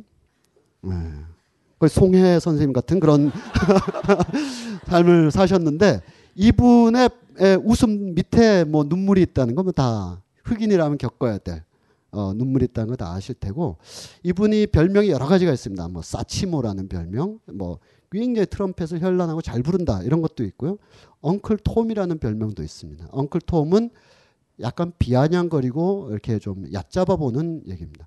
왜냐하면 베트남 전쟁 같은 것이 벌어졌을 때도 이분은 미국의 막 국가 친선 대사 같은 자격으로 전 세계 재즈 공연하러 돌아다니고 그랬거든요. 그럼 전 세계에서 신문 칼럼에 쓰는 거죠. 지금 미국이 추악한 전쟁을 하고 있는 이 마당에 루이 암스트롱 같은 문학의 위대한 인물이 미국을 홍보하러 돌아다니는 건 이거 엉클 톰이나 하는 짓 아니냐. 막 이런 비아냥도 있었습니다. 근데 이분이 그 어느 인터뷰에서 나름 자기 변명 내지 해명으로 이럴 때마다 스포츠 선수나 뭐 음악가들이나 예술가들이 나는 순수하게 내 음악을 좋아하는 사람들을 위해서 갔을 뿐이야 이런 엉터리 같은 말을 하기 쉬운데 이분은 그러진 않았어요. 어, 내가 미국이 하고 있는 일 다 알고 있고 미국이 추악한 전쟁 더러운 전쟁 하고 있는 거 다 알고 있다. 그거에 대한 약간의 사과다 나는 뭐 이렇게 그래도 사과가 해명이라고 좀 부족하긴 한데 에, 단순하게 그냥 어, 철없이 돌아다니는 사람은 아닙니다. 그러니까 이분은 오른쪽과 같은 표정도 짓지만 왼쪽과 같은 표정도 갖고 있는 인물인 거죠. 그러니까 재즈 음악가가 굉장히 활기차고 막 이런 거 한다고 해서 저 사람 뭐 별 생각 없이 사나 보다. 좋은 시절 만나서 자기 시대 만나서 아무 의식 없이 사나 보다. 꼭 그런 사람은 아니었다. 무엇보다도 자기 음악에 대해서 아주 집중적인 사람이었는데 두 곡을 한번 어, 들어보도록 하겠습니다. 뭐 이분이 언제 태어나고 어느 학교 나왔 학교는 안 나왔군요. 하여튼 어 좋은 학교 나왔군요. 소년원 그거 나오고 또 어디를 하고 이런 거는 네이버 쳐보시면 후룩 뜨니까 그런 건 다 생략하겠습니다. 루이 암스트롱 중에 어, 치즈케이크 제가 이걸 우리 에, 우리 집에 에, 애들한테 일곱 살 때 보여주고 열세 살 때 보여주고 열여섯 살 때 이렇게 보여주고 그랬습니다. 내가 의도적으로 아, 루이 암스트롱의 치즈케이크에 대해서 성장기에 유아가 소년이 되면서 반응하는 것에 대한 유아 교육학적 연구 이런 게 아니라 그냥 아빠 뭐 재밌는 거 없어? 그럼 재밌는 거 많지. 그리고 이제 보여주고 보여주는데 뭐 점점 나이가 들면 들수록 이것에 대해서 그냥 해맑게만 웃지는 않습니다. 아마 여기 있는 분들도 아마 그러실 것 같아요. My girl loves cheesecake. Oh, cheesecake, munching on cheesecake, munching cheesecake, cheesecake, munching on cheesecake, munching on cheesecake, cheesecake, cheesecake, gobble gobble cheesecake, gobble gobble cheesecake. Cheesecake, cheesecake, gobble gobble cheesecake, crazy cheesecake. My girl loves cheesecake, she's crazy all the time. When I bring her cheesecake, she treats me mighty fine. Cheesecake, munching on the cheesecake, munching on the cheesecake. 어, 제가 이 음악을 어, 들려드린 건.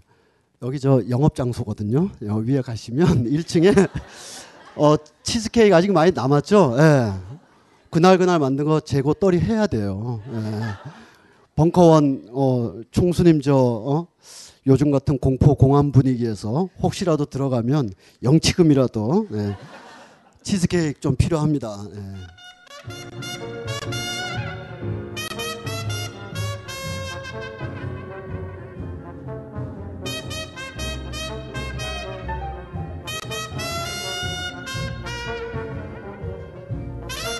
어떤 정해진 음정, 뭐 오 도나 칠 도 그 음정에서 한 칸씩 내려가지고 슬라이딩을 막 함으로써 이렇게 약간 소리가 이게 블루지한 거죠, 이게. 비틀어져 있고.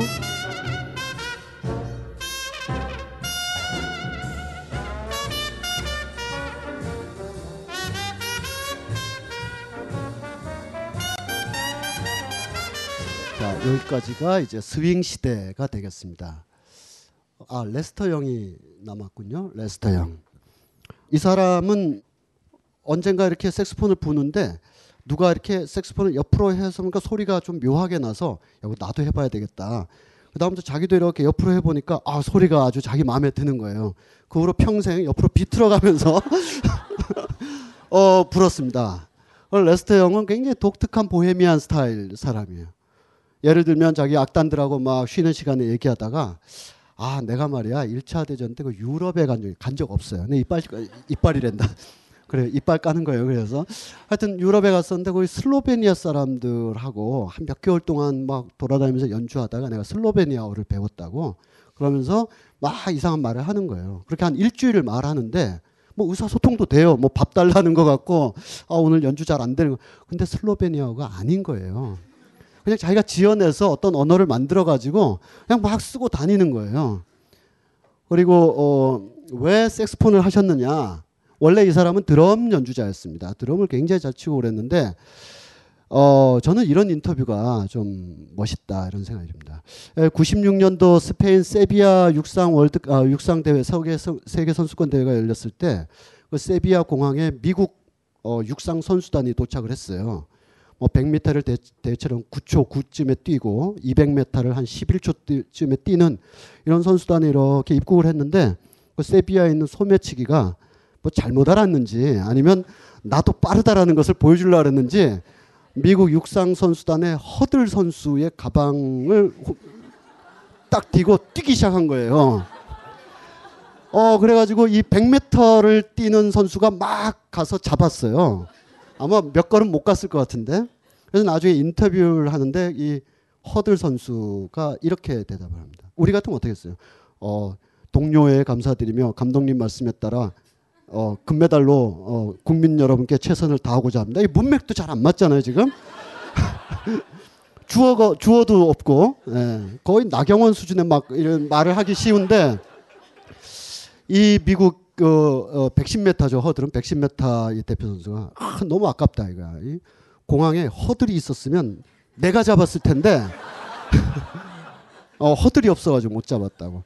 그런 게 좀 어, 필요한 것 같아요. 레스터 형은 왜 드럼 하시다가 색소폰 했냐. 그러니까 아 자기가 십 대 후반 때 막 악단을 쫓아다니면서 드럼을 막 하는데 공연이 끝나면 클럽 안에 아주 아름다운 아가씨들이 많았다. 그래서 어떻게든 쫓아가 보려고 막 하는데 드럼 쟁, 장비 챙기다 보면 다 사라졌다 이거예요. 또 예쁜 아가씨들은 다 그냥.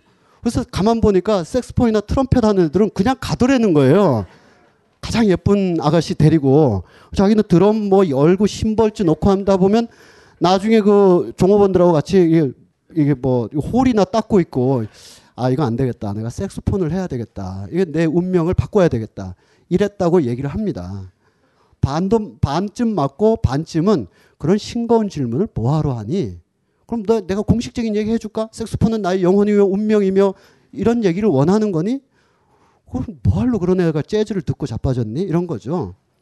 그냥 이렇게 좀 툭 내버려두면 안 돼? 당신 왜 이걸 하셨습니까? 이번 음반의 주제는 뭡니까? 뭐 그럼 뭐하러 듣니? 그런 얘기를. 뭐 이런 거죠. 그래서 하여간 아주 독특했어요. 그래서 이 사람은 특히 이 불협화음이나 마이너 음계 스케일을 굉장히 잘 따라갔고, 그래서 나중에 우리가 뭐 앞선 사람 누구의 영향을 받아서 누가 했다 이렇게 예술사를 쓰기가 쉬워요. 이 레스터 영이 삼사십 년대에 했던 것을 바탕으로 나중에 오십 년대 중후반에 그야말로 쿨 재즈가 굉장히 유행할 수 있었던 그 앞선 세대의 배경이다. 이렇게 설명도 합니다. 어, 이것도 역시 사십구 퍼센트만 맞는 거예요. 연주 방식에 있어서는 아 내가 이렇게 연주해도 될까? 아 예전에 레스터 형께서 하셨어. 이건 되는데 쿨 재즈가 생성할 수 있었던 사회적 조건이나 예술적 조건이 있으니까 하는 거지, 아무도 그런 재즈나 그런 것에 대해서는 기대가 없는데 단지 레스터 형을 본받기 위해서 한다? 어, 그렇게 예술의 장르사가 이어져 가지는 않거든요. 음, 그리고 어, 이분들이 이렇게 하, 전성기를 삼사십 대 합니다만 초반의 전성기를 너무 일찍 열여덟, 열아홉 대 거의 다 스타가 되고요. 그리고 이십, 삼십 대 막 그 이십, 삼십 년대를 보내고 했기 때문에 오십 대, 육십 대가 돼도 대개 웬만한 사람들은 다 거장으로 활동을 하고 있습니다. 그런데 이들이 하는 것은 몇몇 사람들은 자기 갱신을 하지만 대체로는 이십, 삼십 년대에 이십, 삼십 대에 자기가 했던 거를 반복하고 있기 때문에 이들이 듀크 엘링턴 정도를 예외로 한다면 대개 오십, 육십 년대 활동한다 하더라도 그들이 오십, 육십 년대에 쿨 재즈나 프리 재즈를 하는 게 아니라 이십, 삼십 년대에 스윙 재즈를 하고 있다. 아 지금 남진 아저씨가 둥지를 이렇게 불러도 그 요즘에 감각이 약간 들어간 거지 트로트를 부르는 거랑 똑같은 거죠. 남진 아저씨가 뭐 가리온처럼 하진 않잖아요. 그러니까 레스터 영이 영향을 준 것은 맞지만 또 레스터 영이 나중에도 함께 듀엣도 하고 세션도 많이 했, 아, 잼 세션을 많이 했지만 어, 예술사의 변화는 그 예술가들의 바톤 이어붙이기보다는 더 굉장히 포괄적이다. 하여튼 저런 식으로 연주를 했어요. 저런 식으로 막 연주를 하면 그 악, 악단장인 이 듀크 엘링턴이 보기에 김미더 머니처럼 들린다는 거죠. 아, 제 출연료 좀 높여줘야 되나? 여러 스타들이 함께 쭉 부르, 어, 하고 있네요. 음. 빌리 헐리데이, 레스터 영, 뭐, 컬맨 허킨스, 제리 멀리건, 예, 백인.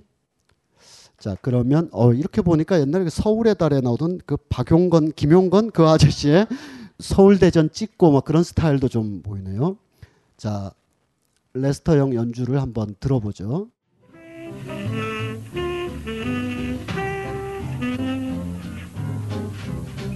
그가 막 파워풀하게 막 밀어붙여서 나의 심장 폐활량은 이 정도다 이런 게 아니라 가, 가볍게 이렇게 음을, 음을 슬라이딩 하고 있는 거죠.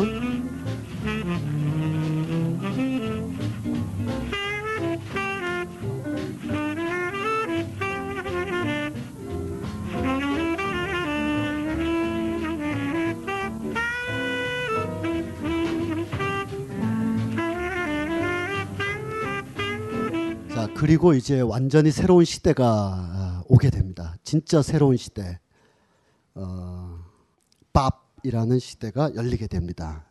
이 밥이라는 말은 삐밥바룰라에서 나온 말입니다.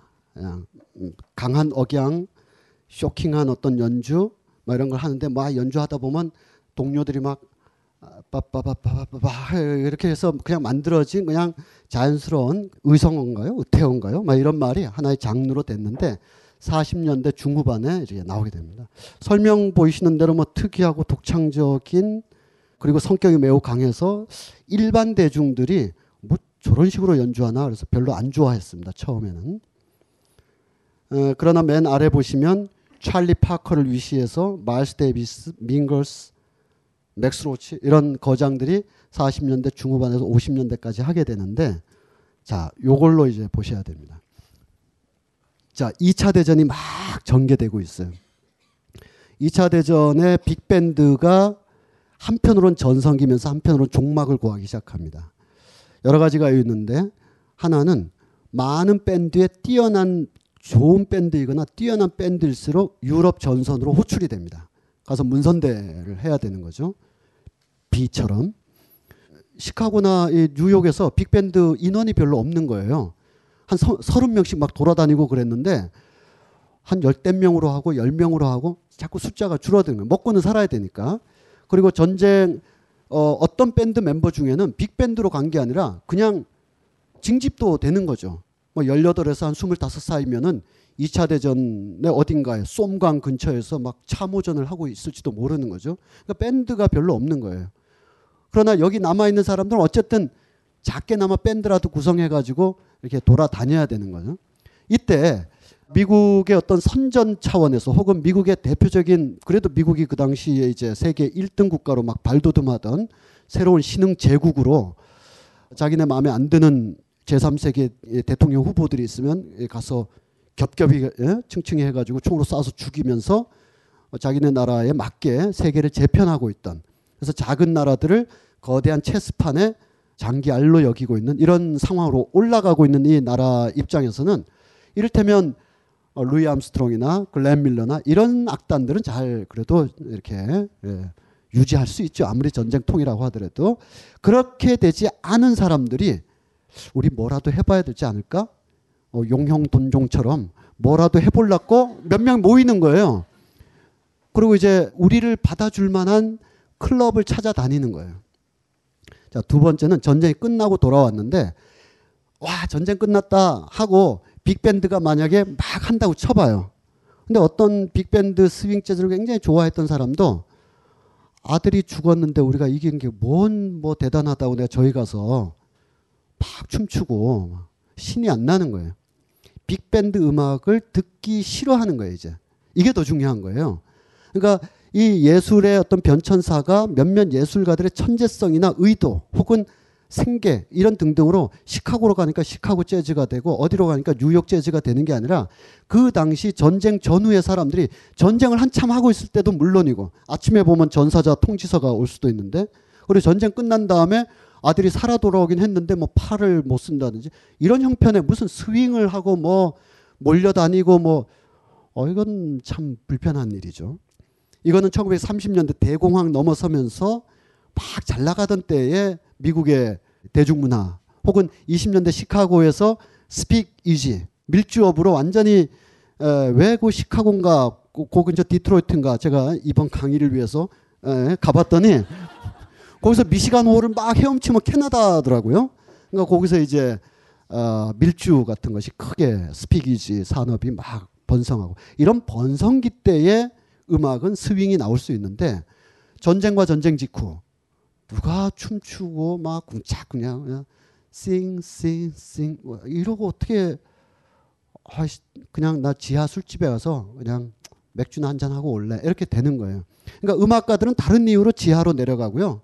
호텔의 그 큰 커튼 클럽 이런 데 안 가고 지하로 내려가고 음악 소비자들도 지하로 이렇게 내려가는 거예요. 특히 뉴욕의 지하로. 뉴욕의 지하 여기는 지하는 아닙니다만 그 무렵에 테디 힐이라는 사람이 민튼스 플레이하우스라는 유명한 클럽을 어, 열게 됩니다. 여기에 뭐 아, 정말 텔러니어스 몽크 뭐 로이 엘드리지 뭐 별 이 이 사람들 정도가 아니라 얘네들이 또 친구들한테 문자 쳤겠죠. 야 민트스 와라. 그럼 막 별내들도 다 몰려드는 거예요. 안 그래 보이지만 웬만한 대학을 다 나온 사람들입니다. 예. 교수인 사람도 있고 그 중에 하나로 이제 빌리지 뱅가드가 그렇게 유명해지는 겁니다. 빌리지 뱅가드는 제가 구십오 년도에 갔다 왔는데요. 이 강의를 위해서는 정말 아니고요. 그때 신혼여행으로 갔다 왔는데요. 아, 빌리지 뱅가드 그때 영화 평론, 그때는 굉장히 예리하고 아주 섬세한 영화 평론가이자 제가 재즈의 어떤 그 결을 이해하는데 굉장히 인상적인 말들로 어, 품평을 해준, 어, 선배님 이 음반은 어때요? 아, 이거 쓰레기지. 막 이런 말들 있잖아요.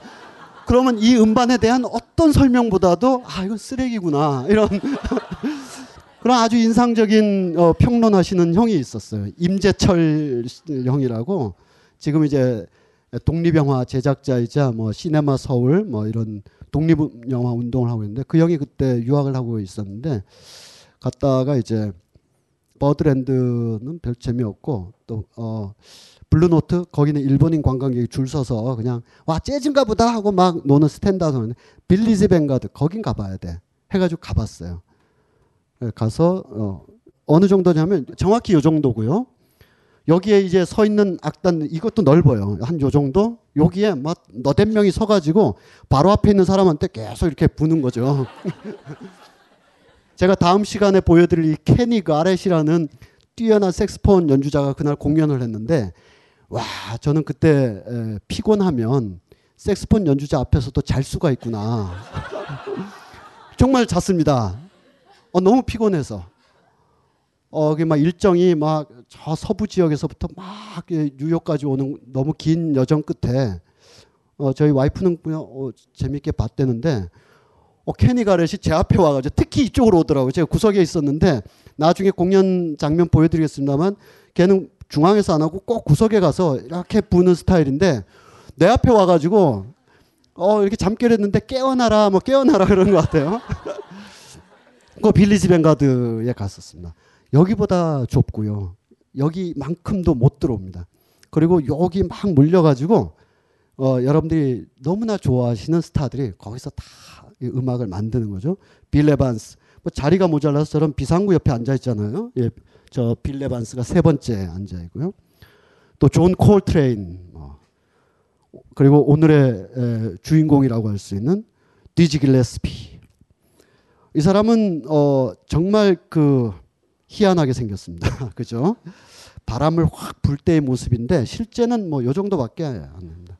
그러니까 불면 저런 현상이 나타나는 어, 사람인데, 그래서 너무 어, 어, 요 사십 년대 오십 년대의 비밥을 이끈 초기 거장들은 한쪽에 찰리 파커, 한쪽엔 디지 글래스피예요.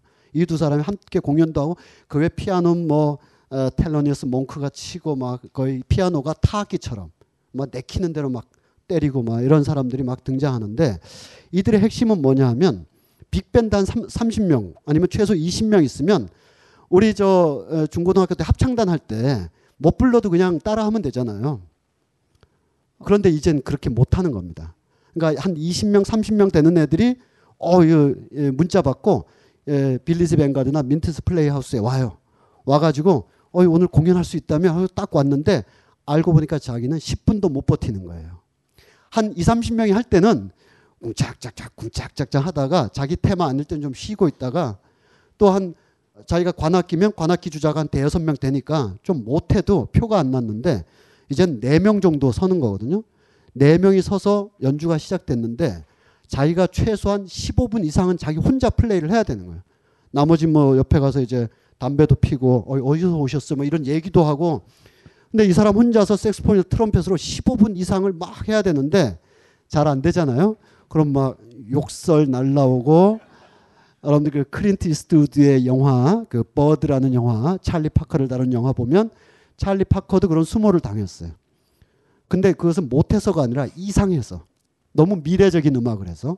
하여간 찰리 파커가 리더로 막 하고 있는데, 사람들도 어, 너무 너무 임팩트가 강한 데다가, 이게 이 멤버들끼리에 또 이렇게 아직은 스윙적인 느낌이 남아있는 시절이라서 그런지, 멤버들끼리의 인터플레이, 상호작용도 좀 애매한 거예요. 그러니까 드러머가 드럼 치다가 쓱 스틱 내려놓고 심벌줄 풀어가지고 확 던지는 장면이 나오죠.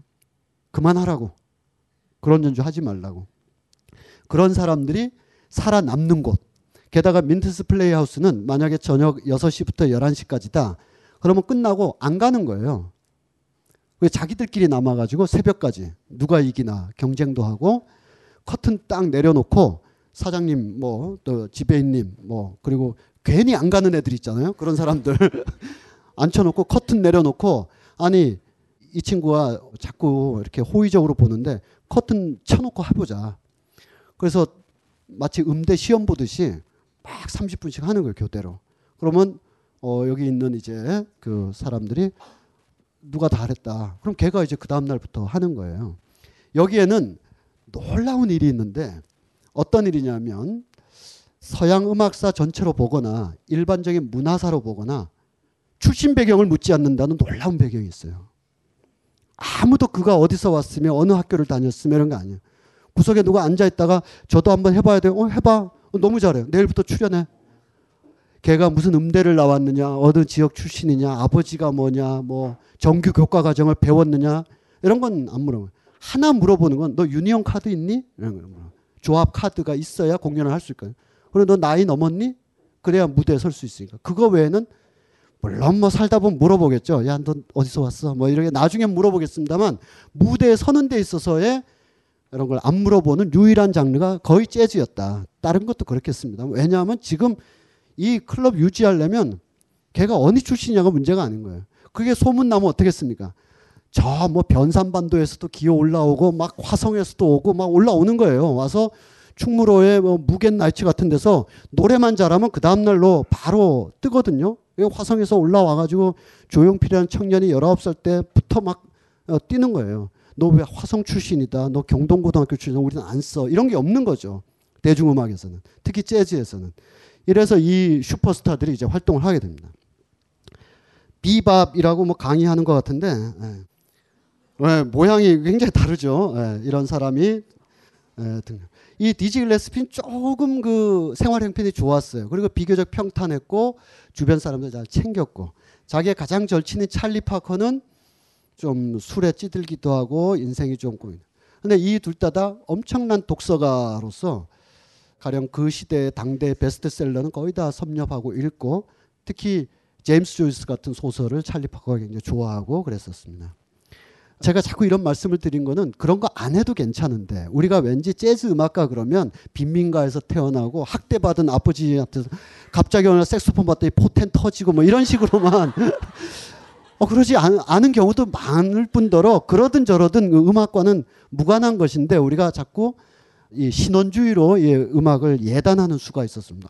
아주 부잣집에서 잘 먹고 잘 살았던 사람. 게다가 평생을 어. 어쩌다 공연하러 가서 저런 허름한 장소에 예약이 돼서 그렇죠. 그리고 어, 찰리 파커가 등장합니다. 왼쪽부터 기라성들입니다. 이 왼쪽부터 이 기라성들은 찰리 파커는 삼십 년대 후반쯤에 이름을 알리기 시작해서 사십 년대를 자기 시대로 했는데 왼쪽에 앉아있는 친구들은 이 사십 년대 찰리 파커가 야, 나 좀 도와주라 해서 옆에 앉기 시작해서 이 사람들이 오십, 육십 년대를 완전히 끌고 갑니다. 도저히 그걸, 그런 음악이 가능한가 싶을 정도의 음악들을 하는 사람들이 되는 거예요. 찰스 밍거스 나중에 육십 년대 프리재즈의 기리나가 되고요. 로이 헤인스 드럼을 막 정말 이상하게 쳤고 텔로니어스 몽크 뭐 피아니스즘의 극한 우리가 보통 와인 한 잔 놓고 재즈 들을 땐 빌 에반스 많이 찾는데 빌 에반스도 굉장히 아름답고 격조 있는 사람입니다만 텔로니어스 몽크가 이룩한 재즈사의 모드 내지는 선법, 화성의 변화에 기여한 거 이런 거는 정말 거의 우리나라 민주주의의 김대중 대통령이 기여한 것만큼이나 이런 데 바글바글 몰려 앉아가지고 막 몇 시간씩 하는 거예요. 그러니까 이, 이 웬만한 실력이 아니면은 여기에 뉴욕에 올 수도 없는 그렇게 되면서 이들은 오히려 더 자기 개성 그래서 그 사람 얼굴을 보고 가는 거거든요. 오늘 뭐 생일 축하 날인데 오늘 누구 빅밴드가 왔다며 이런 게 아니라 마치 모차르트 이전의 음악의 풍경이 궁정의 예식이나 뭐 때문에 갔더니 궁정 악사들이 뭘 하고 있는 이런 것에서 모차르트나 베토벤 이후에는 돈을 내고 베토벤 음악을 들으러 가는 이렇게 변하는 것처럼 이때부터는 클럽에 일부러 찾아가는 거죠. 어디 공, 어디 뭐 행사나 뭐, 뭐 호텔이나 뭘 갔더니 글렌 밀러 악단이 나오는 게 아니라 아 오늘 저녁에 찰리 파커 나온대 오늘 저녁에 디지 글레스피래 뭐 이러면서 그걸 찾아서 보러 가는 거죠. 그럼 이 두 사람의 음악을 한번 같이 하는 걸 한번 들어볼게요.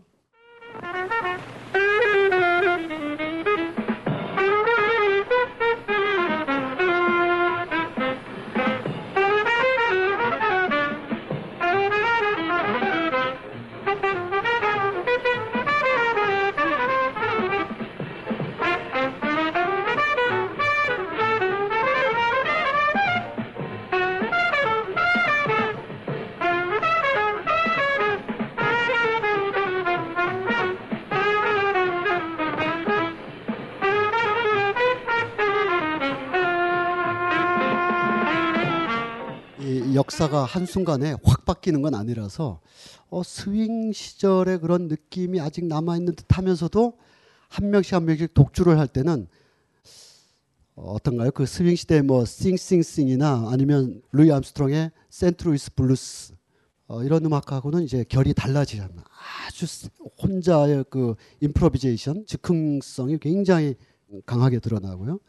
근데 이런 그 유튜브에서 이렇게 보시면 이런 클립들이 있는데 이런 클립들은 이분들의 에, 실제 연주의 십분의 일도 안 됩니다. 그리고 찰리 파커만 하더라도 아, 일반적인 음반이 막 이렇게 소리는 물질로 저장되어야 영구히 남는 거거든요.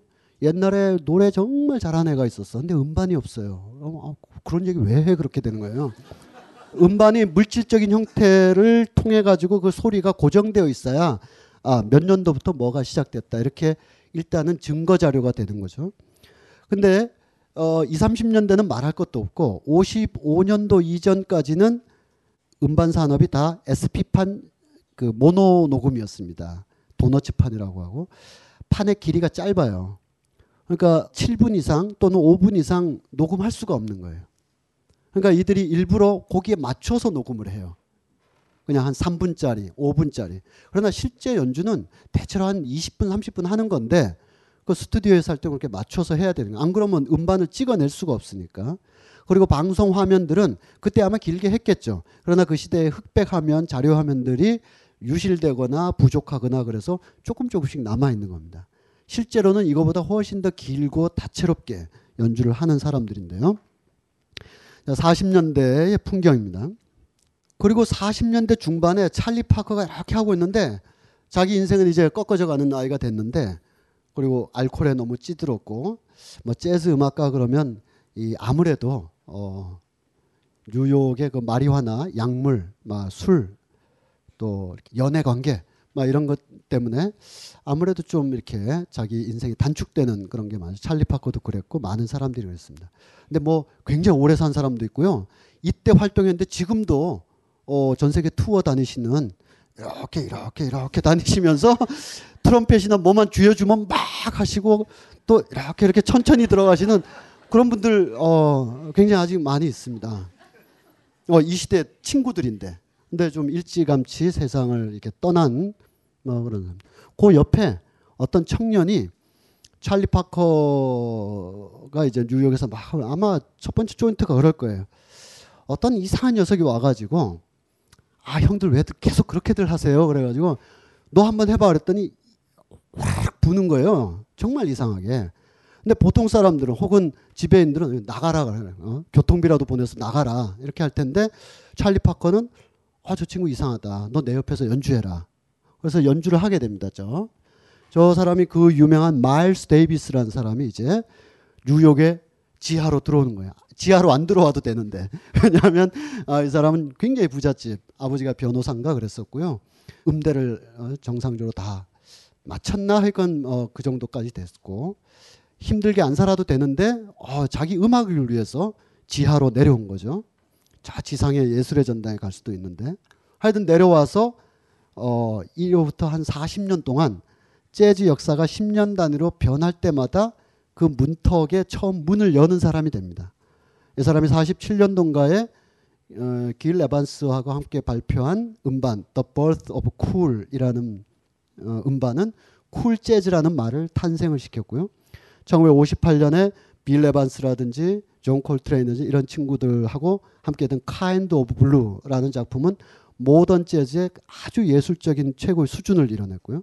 천구백육십 년대 중반에 에, 저는 사실 그 운동이 훨씬 더 의미 있다고, 예술적으로나 사회적으로 의미 있다고 봅니다만, 어쨌든 존 콜트레인이나 원의 콜맨이 완전히 뭐 한 시대를 짊어지고 막 재즈를 하고 있을 때 왜 인생을 그렇게 힘들게 살아 하면서도 어, 어, 마일스 데이비스 콰텟을 이끌고 모던 재즈의 극한을 갔던 그때 웨인 쇼터라든지 뭐 맥코이 타이너라든지, 그러다가 갑자기 칠십 년에 비치스 블루, 어, 블루라는 희한한 작품, 인류가 그 이전까지 재즈나 뭐나 다 포함해서 클래식이나 뭐 우리나라 민요까지 다 포함해서 한 번도 들어보지도 못한 이상한 음악을 하면서 퓨전 일렉트릭 재즈, 그리고 팔십 년대 힙합 재즈에 이르기까지 사십 평생을 새로운 거 아니면 난 먹지도 않아 이런 사람이 되는 겁니다.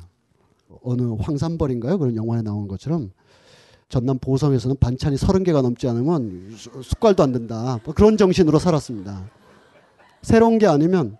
그래서 이 사람은, 마일스 데이비스는 굉장히 날렵하고 막 이렇게 생긴 것에 비해서 목소리가 아주 루이 암스트롱 같이 거칠고 그렇습니다.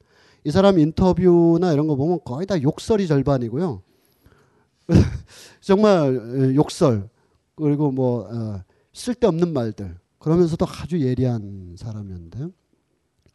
다음 시간부터, 오늘 마일스 데이비스 잠깐 보실 겁니다만, 다음 시간부터는 정말 우리가 흔히 재즈의 최고 전성기, 재즈라는 꽃이 완전히 활개를 확 펴가지고 어, 오늘날까지 뭐 재즈 필청 음반들, 사실 오늘 앞에 들으신 것들은 여러분들께서 뭐 재즈를 좋아하시는 분은 말할 것도 없겠지만, 이제 재즈를 이렇게 접하신 분들이 어, 그렇게 대단해 킹 올리버가, 그러고 이제 들어보시면 아, 이거 감상하고 있기에는 너무 짤막짤막한, 어, 그리고 너무 템포가 일관된, 그렇게 됩니다. 듀크 엘링턴 정도 와서는 좀 달라지고 그러는데, 아, 재즈를 정말 한 내가 살면서 쭉 들어볼 만하다 그러면 이 시대부터거든요. 찰리 파커, 디지 길레스피, 그리고 마일스 데이비스 이후에 오십, 육십 년대 음악들. 아마 어, 혹시라도 이 중에서 제가 에, 다음 시간에 결석하지 않으시라고 말씀드린 건데, 혹시라도 이 중에서 재즈를 조금 많이 덜 들어봤다 하시는 분들은 정말 다른 시간 안 오셔도 돼요. 사 회, 오 회, 육 회 때는 뭐 결석하셔도 상관없어요. 근데 이 회, 삼 회 때 안 오시면 오늘 괜히 있는 겁니다. 오늘 오늘 있는 까닭도, 아, 이러고 삼 회 때 또 그렇게 얘기할지도 몰라요. 네. 하, 하여간 요 이 회, 삼 회 때 오십 년대, 육십 년대가 이게 완벽하게 재즈라가 완전히 만개한 다음에 그 다음부터는 길게 사멸하고 있거든요. 이게 길게 사멸하는데도 의미가 있다 해서 사 회, 오 회, 육 회를 보는 건데, 이 회, 삼 회는 꼭 오셔야 됩니다. 이 회, 삼 회에 등장하는 기라성 같은 사람들이 어떤 연주를 들려주는지, 마일스 데이비스로 한번 가보도록 하겠습니다. 마일스 데이비스의 음원들이 뭐 너무 많아가지고, 마일스 데이비스의 마일스톤이라는, 이건 아마 실제 라이브가 위에 있습니다만 음반이 훨씬 더 잘 만들어서 음반을 듣도록 하겠습니다. 음이 이제 확 튀어나옵니다. 다른 고 당대 우리가 십구 세기 말에 살았다면 렉타임도 확, 확 튀어나왔을 거예요. 어, 피아노를 왜 저렇게 치나? 이렇게. 만약 우리가 시카고에 살았더라면 듀크 엘링턴이나 카운트 베이시가 시작할 때 팍 치고 들어오면 와, 나보러 놀래는 거구나 하고 플로어로 바로 나가서 놀았을 겁니다. 이제 오십 년대 중, 어, 초반 중반 되면 존 콜트레인, 마일스 데이비스, 빌 에반스 막 이런 사람들이 이것이 재즈다 하고 확 튀어나옵니다. 그러면 아, 이때부터 우리가 사고 모으고 또 들어보고 또 듣기 싫다는 놈한테 막 보내보고 막 너 왜 이런 거 보내니 그래가지고 나 걔랑 절교하고 막 이런, 응?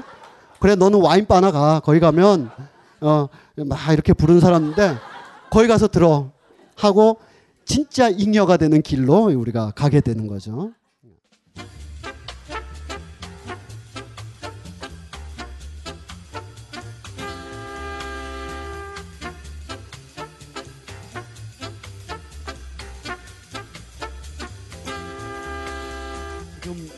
지금 트럼펫을 불고 있는 사람이 마일스 데이비스인데, 다른 트럼펫터 클리포드 브라운이나 디지 길레스피나 이런 사람보다 연주 실력이 좀 떨어진다는 평가도 받고 있고, 폐활량이 다른 사람들, 그 디지 길레스피 어, 그런 풍선 효과도 없고, 그래서 이 사람이 좀 연주 실력이 떨어지는 게 아니냐, 뭐 그럴 수 있습니다. 그리고 재즈는 연주력, 퍼포먼스 실력으로 어, 하는 것인데, 근데 그렇지 않은, 그들보다 연주 실력은 좀 떨어지지만 재즈 이디엄을 새로, 또는 아무도 안 가본 길을 만들어내고, 이런 걸로 보면 이 사람은 굉장하거든요.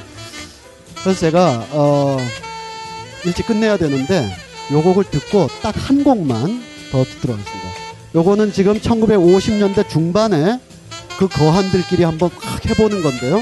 네, 이 트럼펫 나오기 전에 앞에 세게 나왔던 건 어, 존 콜트레인이었거든요. 위대한 성자. 근데 나중에 팔십 년대에 자기 아들뻘하고 어떻게 하는지, 그건 꼭 보셔야 다음 주에 결석 안 할 것 같아요.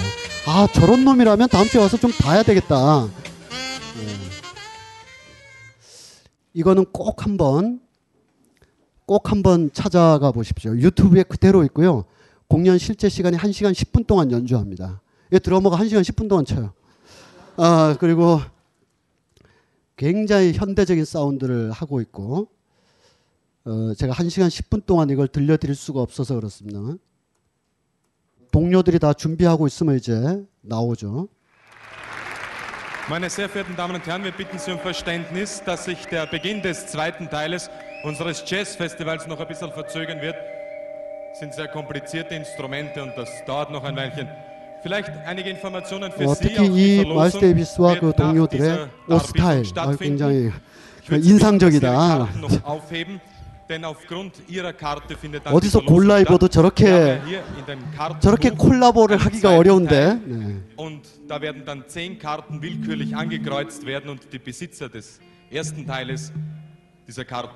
마일스 데이비스는 이런 말도 합니다.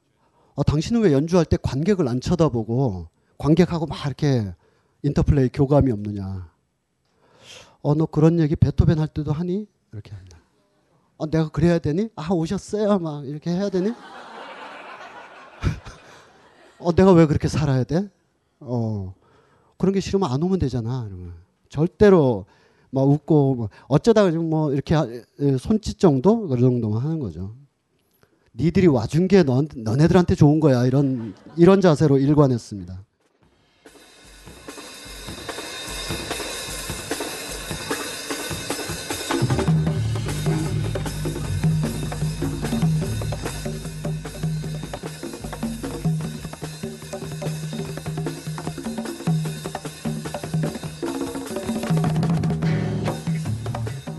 이런 스타일이 필요하다, 이런 생각을 갖고 있습니다. 송강호식으로 얘기하면. 네. 어, 제가 어, 들려드릴 것은 마일스 데이비스가 정말 퍼포먼스로 어, 친구들하고 엄청난 퍼포먼스를 보여주는, 어, 제가 그 이분 앞에서 잤거든요. 네. 절대 관객한테 미소 짓지 않는. 자, 이렇게 서서히 음을 만들어 갑니다. 이렇게. 자, 이러면서 이게 휴먼 네이처라는 곡인데 이게 오라 그럽니다. 오라. 캐니 가렛 이리 와봐. 어. 오늘 요렇게 갈 거거든. 따라 해봐. 어.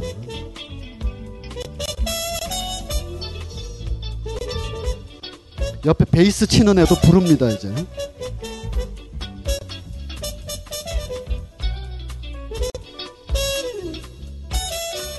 제가 정말 저렇게 연주하는데 잤다는 거 아닙니까? 예.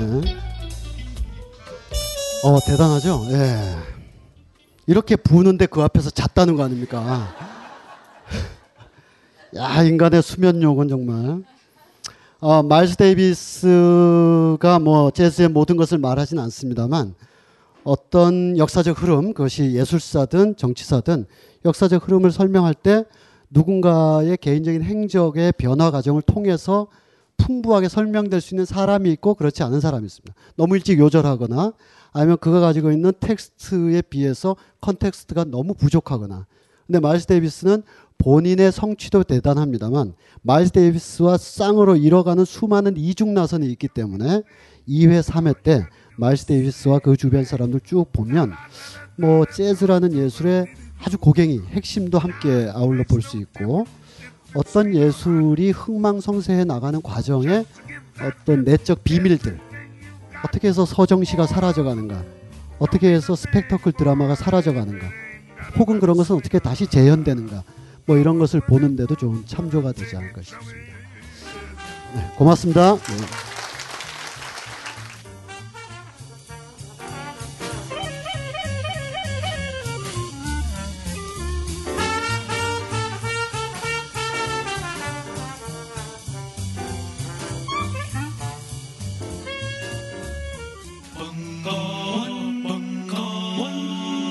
벙커원 라디오.